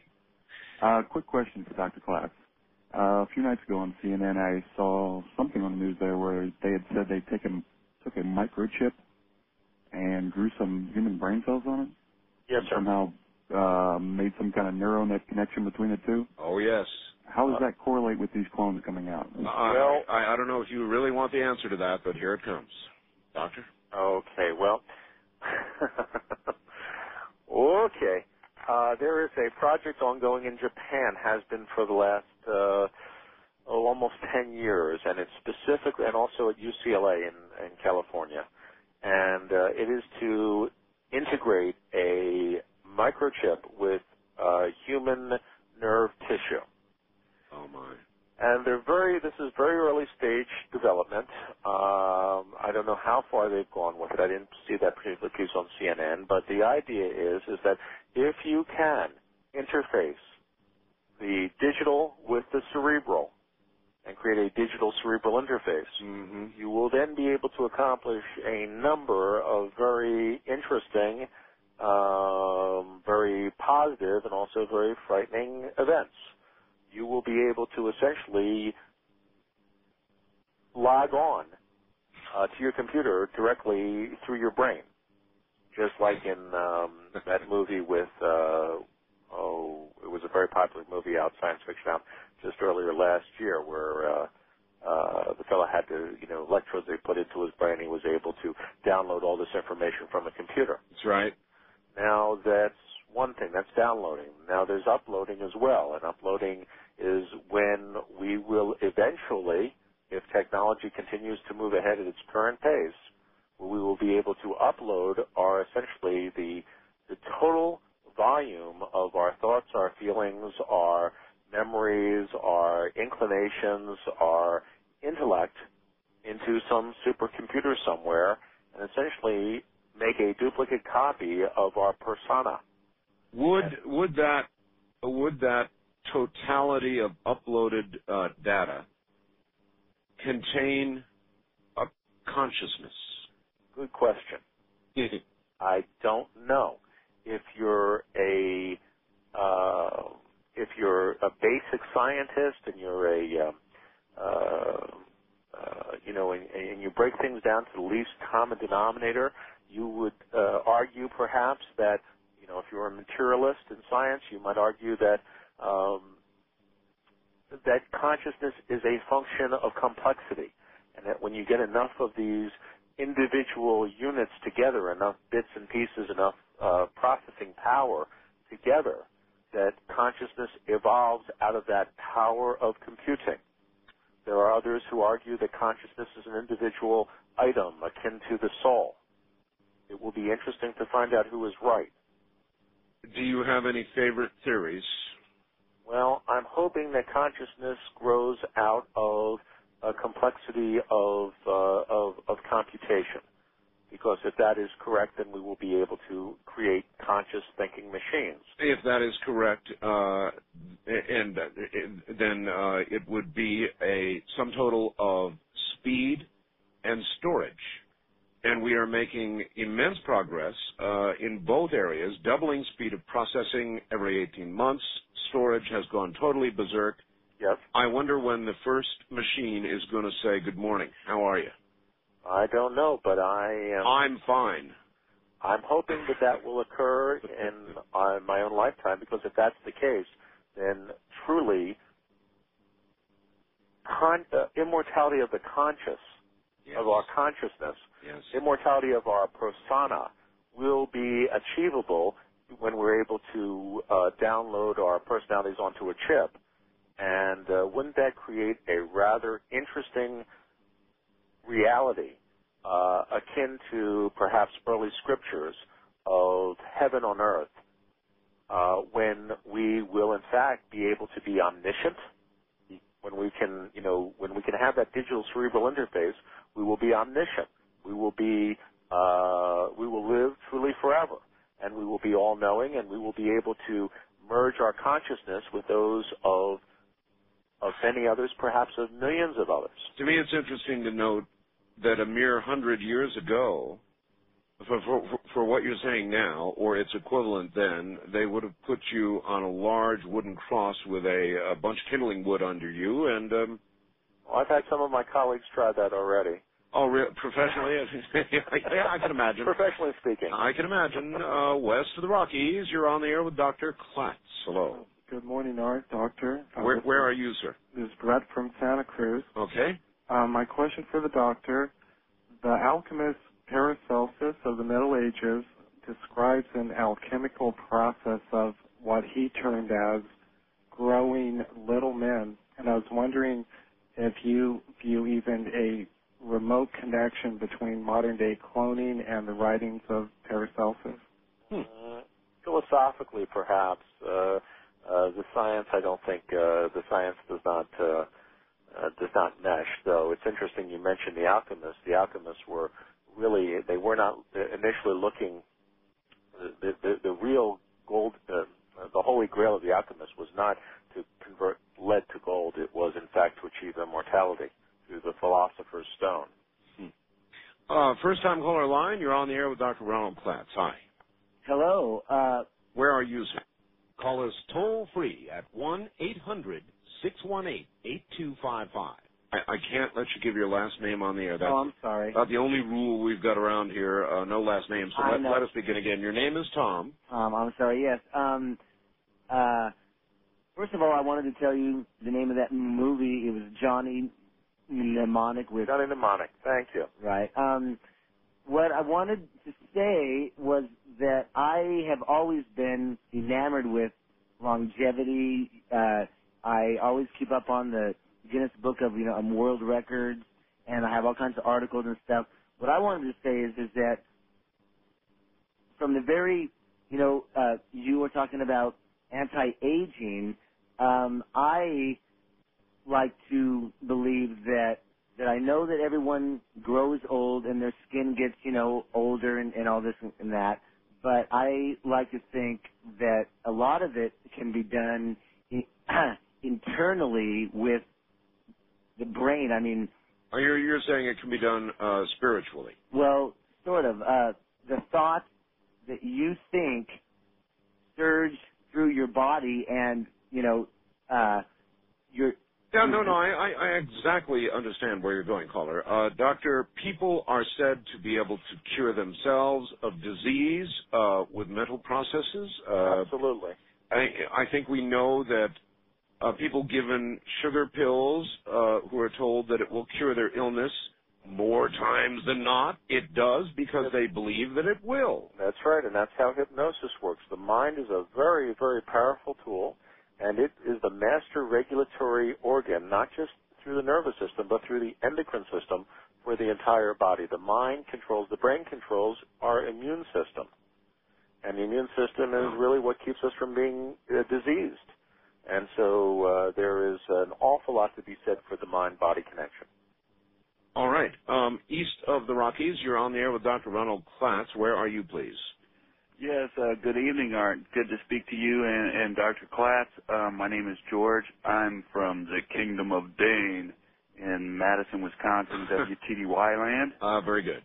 Um, I just have a couple questions for Dr. Klatz. Um, I didn't catch the first couple hours, but I wasn't sure if you talked about the telomeres. I'm not sure if that's No, but uh, we should, we will. Uh, Telomeres. if that's directed uh, directly with uh, some researchers in Texas, and supposedly have they they have some enzymes that can lengthen these. This I understand possibly the, uh, biological clock. Yeah, the telomeres, I believe, uh, as we age, get shorter, and they're out at the end of chromosomes or something. Is that right right? at the end of the DNA strands or Th- something. Thank you. Yes. Yes, they're very much like the ends of your shoelaces, the little plastic tips on the ends that keep the shoelaces from fraying. Right. And these telomeres uh, are uh, perhaps one of the um, are perhaps one of the uh, important uh, biological clocks of the body, and it's thought by uh, it's thought that you can reset those biological clocks by adding telomerase, which is an enzyme, uh, to the body to the cells. Now that has not been done except experimentally, but there is some reason to believe that we may be able to reset the clocks of our body. Also, it's interesting that uh, cancer cells have uh, uh, large amounts of this telomerase enzyme, which is responsible to some degree for their immortalized activity. Okay. Um, Wildcard line, you're on the air with Dr. Ronald Klatz. Good morning. Uh, good morning. This is uh, Dan in Virginia. Hi, Dan. Uh, it's a great show tonight. Both of you are doing a fantastic job. Thank you. Uh, I have a couple of questions. Uh, Dr. Klatz, uh, is the level of testosterone uh, connected in with the functioning of the thyroid? Is my first question. Uh, there is there is feedback loops between the thyroid, the testes, uh, really all the endocrine systems of the body are in one way or another uh, feeding back to one another on a constant basis. This is called homeostasis and is what is responsible for keeping all the organ systems of the body in sync. Okay. My, second question concerns the pineal gland. Uh, what research have you done uh, as far as any hormones associated with that and its function? Well, the, the most important hormone associated with the pineal gland uh, is melatonin. Melatonin we're finding is, uh, which is available over in health food stores right now. Melatonin is called the dark hormone because it's secreted in darkness at night. Uh, melatonin is a very important hormone because it triggers the onset of the sleep process. Right. And as people get older, their levels of melatonin drop significantly. As a matter of fact, your melatonin levels are highest naturally when you're about eight years old. And if you've ever seen children who are asleep, they sleep like the dead. You, you can't wake them up. You yell at them. You shake them. They're still sleeping incredibly deeply. And as we get a little older, we don't sleep as deeply. And as we get older still, we sleep very uh, uh, ineffectually. And many people uh, over the age of 50 have sleep disturbances to a large extent because of the lack of melatonin. When you give melatonin to elderly people who have sleep disturbance, an interesting thing happens. They start sleeping very naturally and very much more youthfully. And sleep is an incredibly important part of maintaining health and well-being. Also, one last question. Uh, I believe there was a hormone, uh, I, I call it a hormone, but uh, it's used for dwarfism.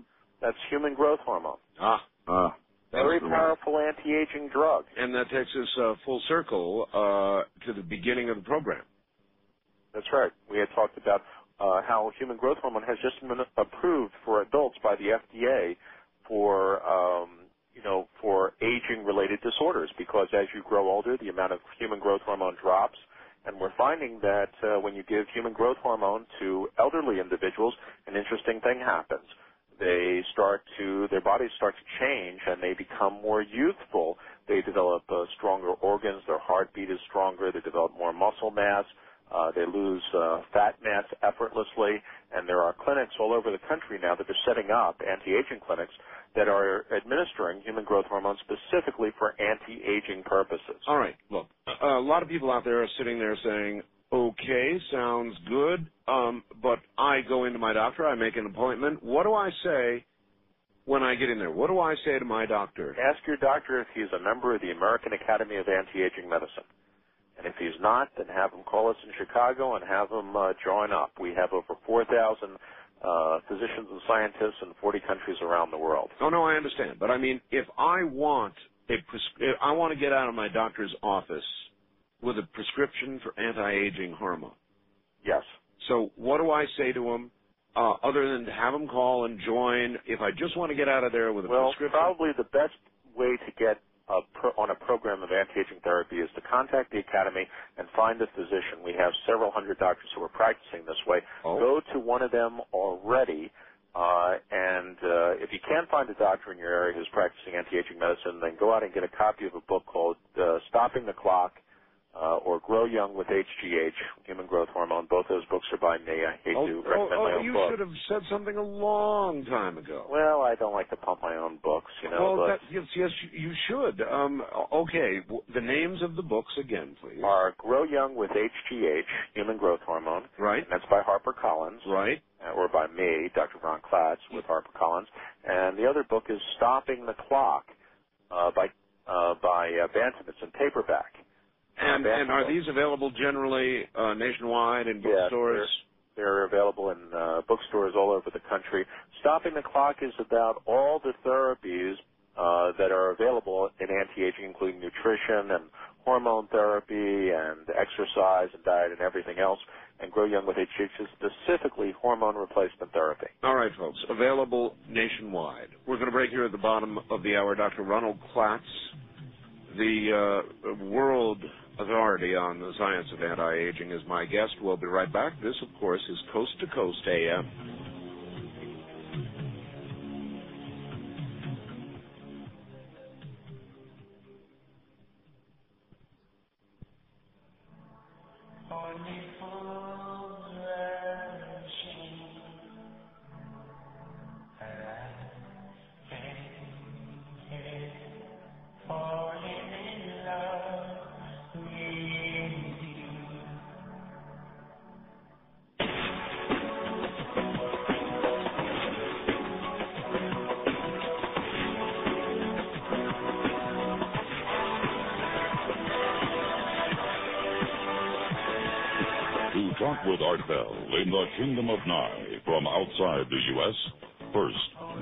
Access number to the USA. Then, 800-893-0903. If you're a first-time caller, call Art at 702-727-1222. From east of the Rockies, 1-800-825-5033. West of the Rockies, including Montana, Wyoming, Colorado, and New Mexico. Call Art at 1-800-618-8255. Or call Art on the wildcard line at area code 702-727-1295. This is Coast to Coast AM from the Kingdom of Nye. Dr. Ronald Klatz is my guest. He's in Chicago. Anti-aging, cloning, all those edgy things that we're getting so close to or on top of right now. That's what we're talking about.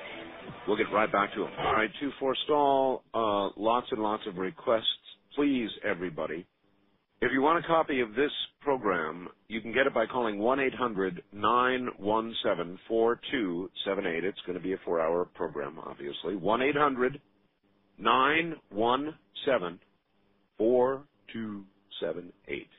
Now, once again, Dr. Ronald Klatz. Doctor, as these technologies uh, become, just start to become available, uh, anti-aging, eventually immortality, cloning, uh, they at first are going to be very expensive and available to the few rather than the many, and of course that then will fairly rapidly change, and uh, like VCRs and everything else, it'll get cheaper.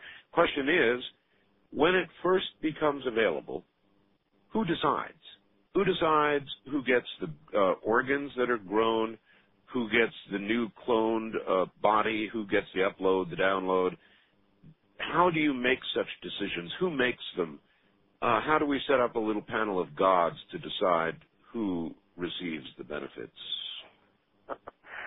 you like asking the difficult questions. Oh, I don't. I do. For for example, would you be a person who would be on such a panel? Well, I, I, I do keep a big leather book, you know, and I have a left side of the page and a right side of the page. it's it's really hard to say who's going to make these decisions. Hopefully, we're not going to be in a position like we were when the artificial kidney was first invented, where there had to be, you know, because of the lack of uh, of, of this technology, uh, literally there was ethics panels that were set up to decide who got That's right. dialysis and who didn't, and those who didn't died. Oh, that's right. That's uh, hopefully, uh, the technology, as you know, technology as it develops today is almost so rapid from the laboratory into uh, our lives that I don't think we're going to be faced with a lack of availability when this technology comes on board. I think it's going to be first utilized by the people who are at the heart of the movement, people such as myself who are, I guess, the true believers who are willing to belly up to the bar to be uh, experimental guinea pigs uh, with themselves. Here, here. Did you see Jurassic Park? Yes, I did. Would it be possible with cloning to um, this is rather morbid, but uh, to go to the grave of somebody uh, who's been in some reasonably way preserved, or even not so, uh, obtain DNA and clone? Well, right now you need a stem cell, which is a lot more than just DNA. Mm-hmm. But it is certainly conceivable that in the not too distant future, you could in fact go out and make yourself another Elvis. Another Elvis. But it wouldn't be Elvis. I mean, it, it would be Elvis in body, it would be Elvis in form, it would be Elvis in shape, but it would not have that quintessential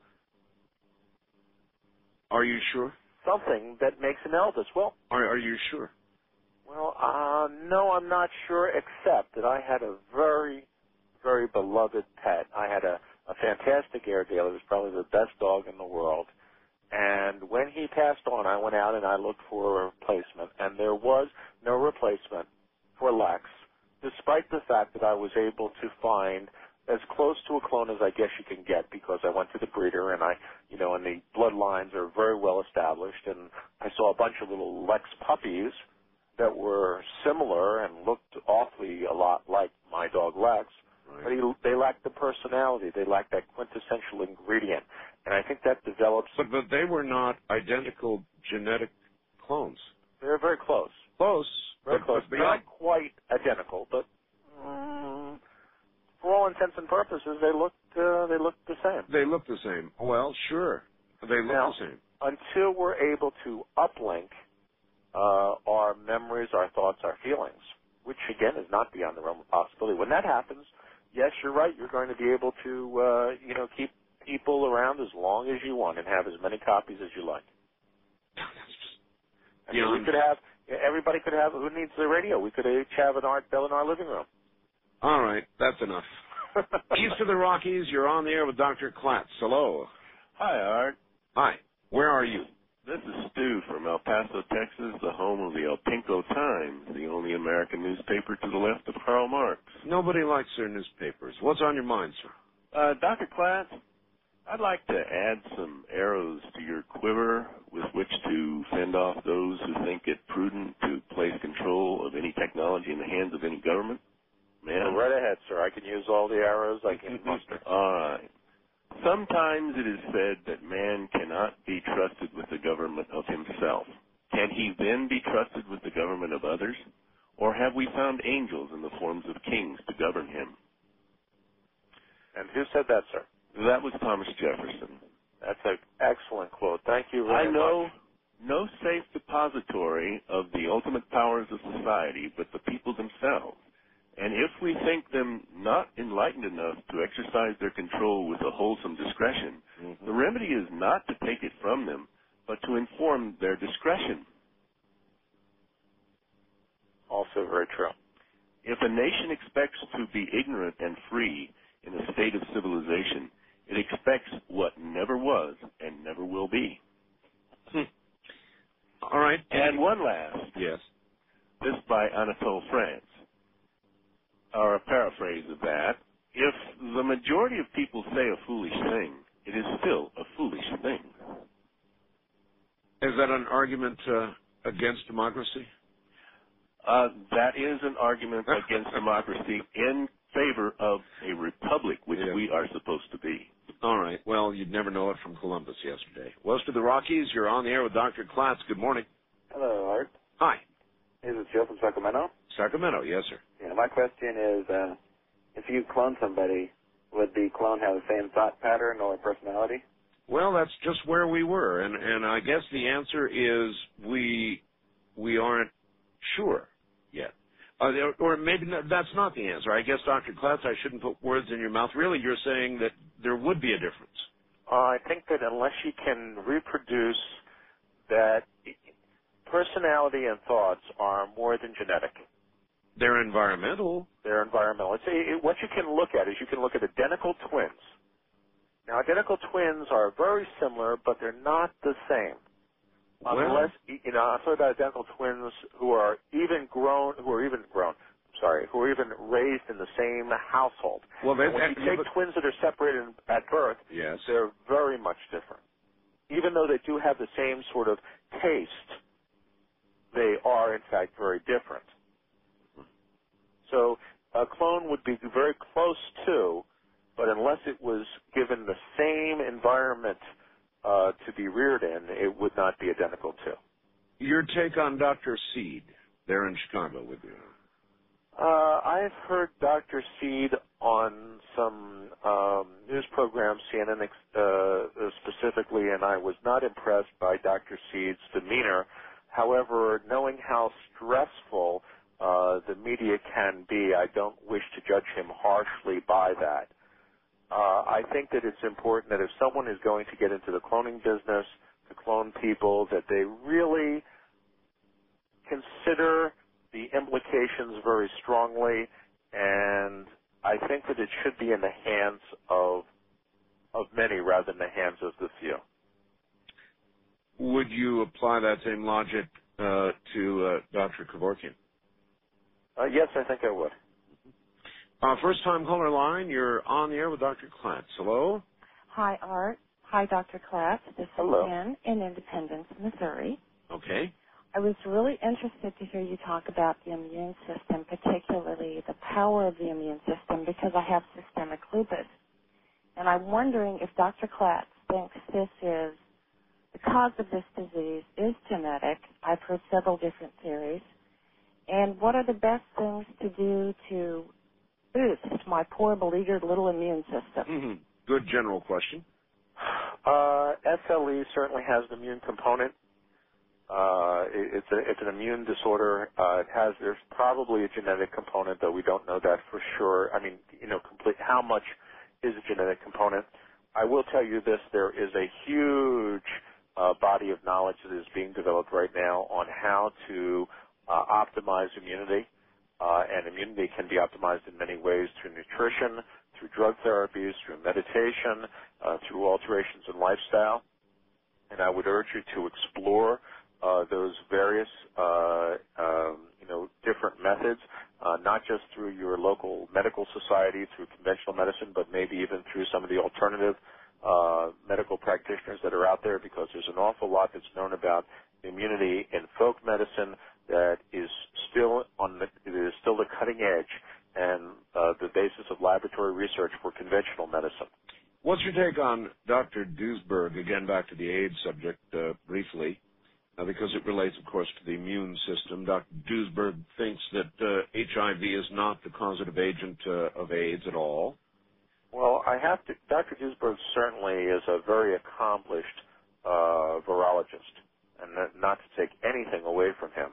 And initially, early in the outbreak of AIDS, uh, I thought Dr. Duesberg might have an interesting point. Um, however, now that so much has been done on AIDS and so much is there in the way of drug therapies, uh, if the HIV virus is not the causative organism, then what the heck are we treating? I certainly believe that there is a lot more to the immune system than we know about, and that, and that it is uh, an individual's immunity that protects them from everything, including the AIDS virus. But I think that uh, you know the the late, you know that that these years and years of research have taken a lot of wind out of his sails with the argument that that the HIV is an incidental organism.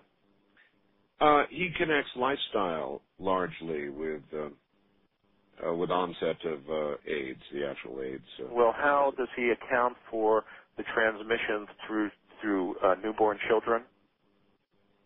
Um, I forget. I interviewed the fellow, and I, I'm sorry, I forget. Uh, that's a really damn good question. um, when we do uh, finally cure AIDS, will we have collected a great deal more knowledge about the immune system itself? Incredible amounts of information about how the immune system works.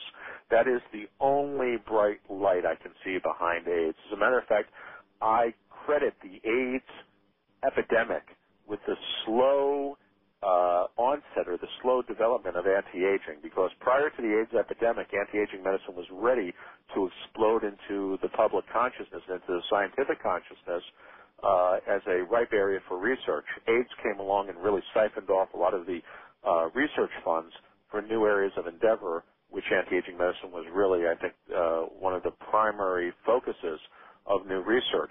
A disproportionate amount of research funds.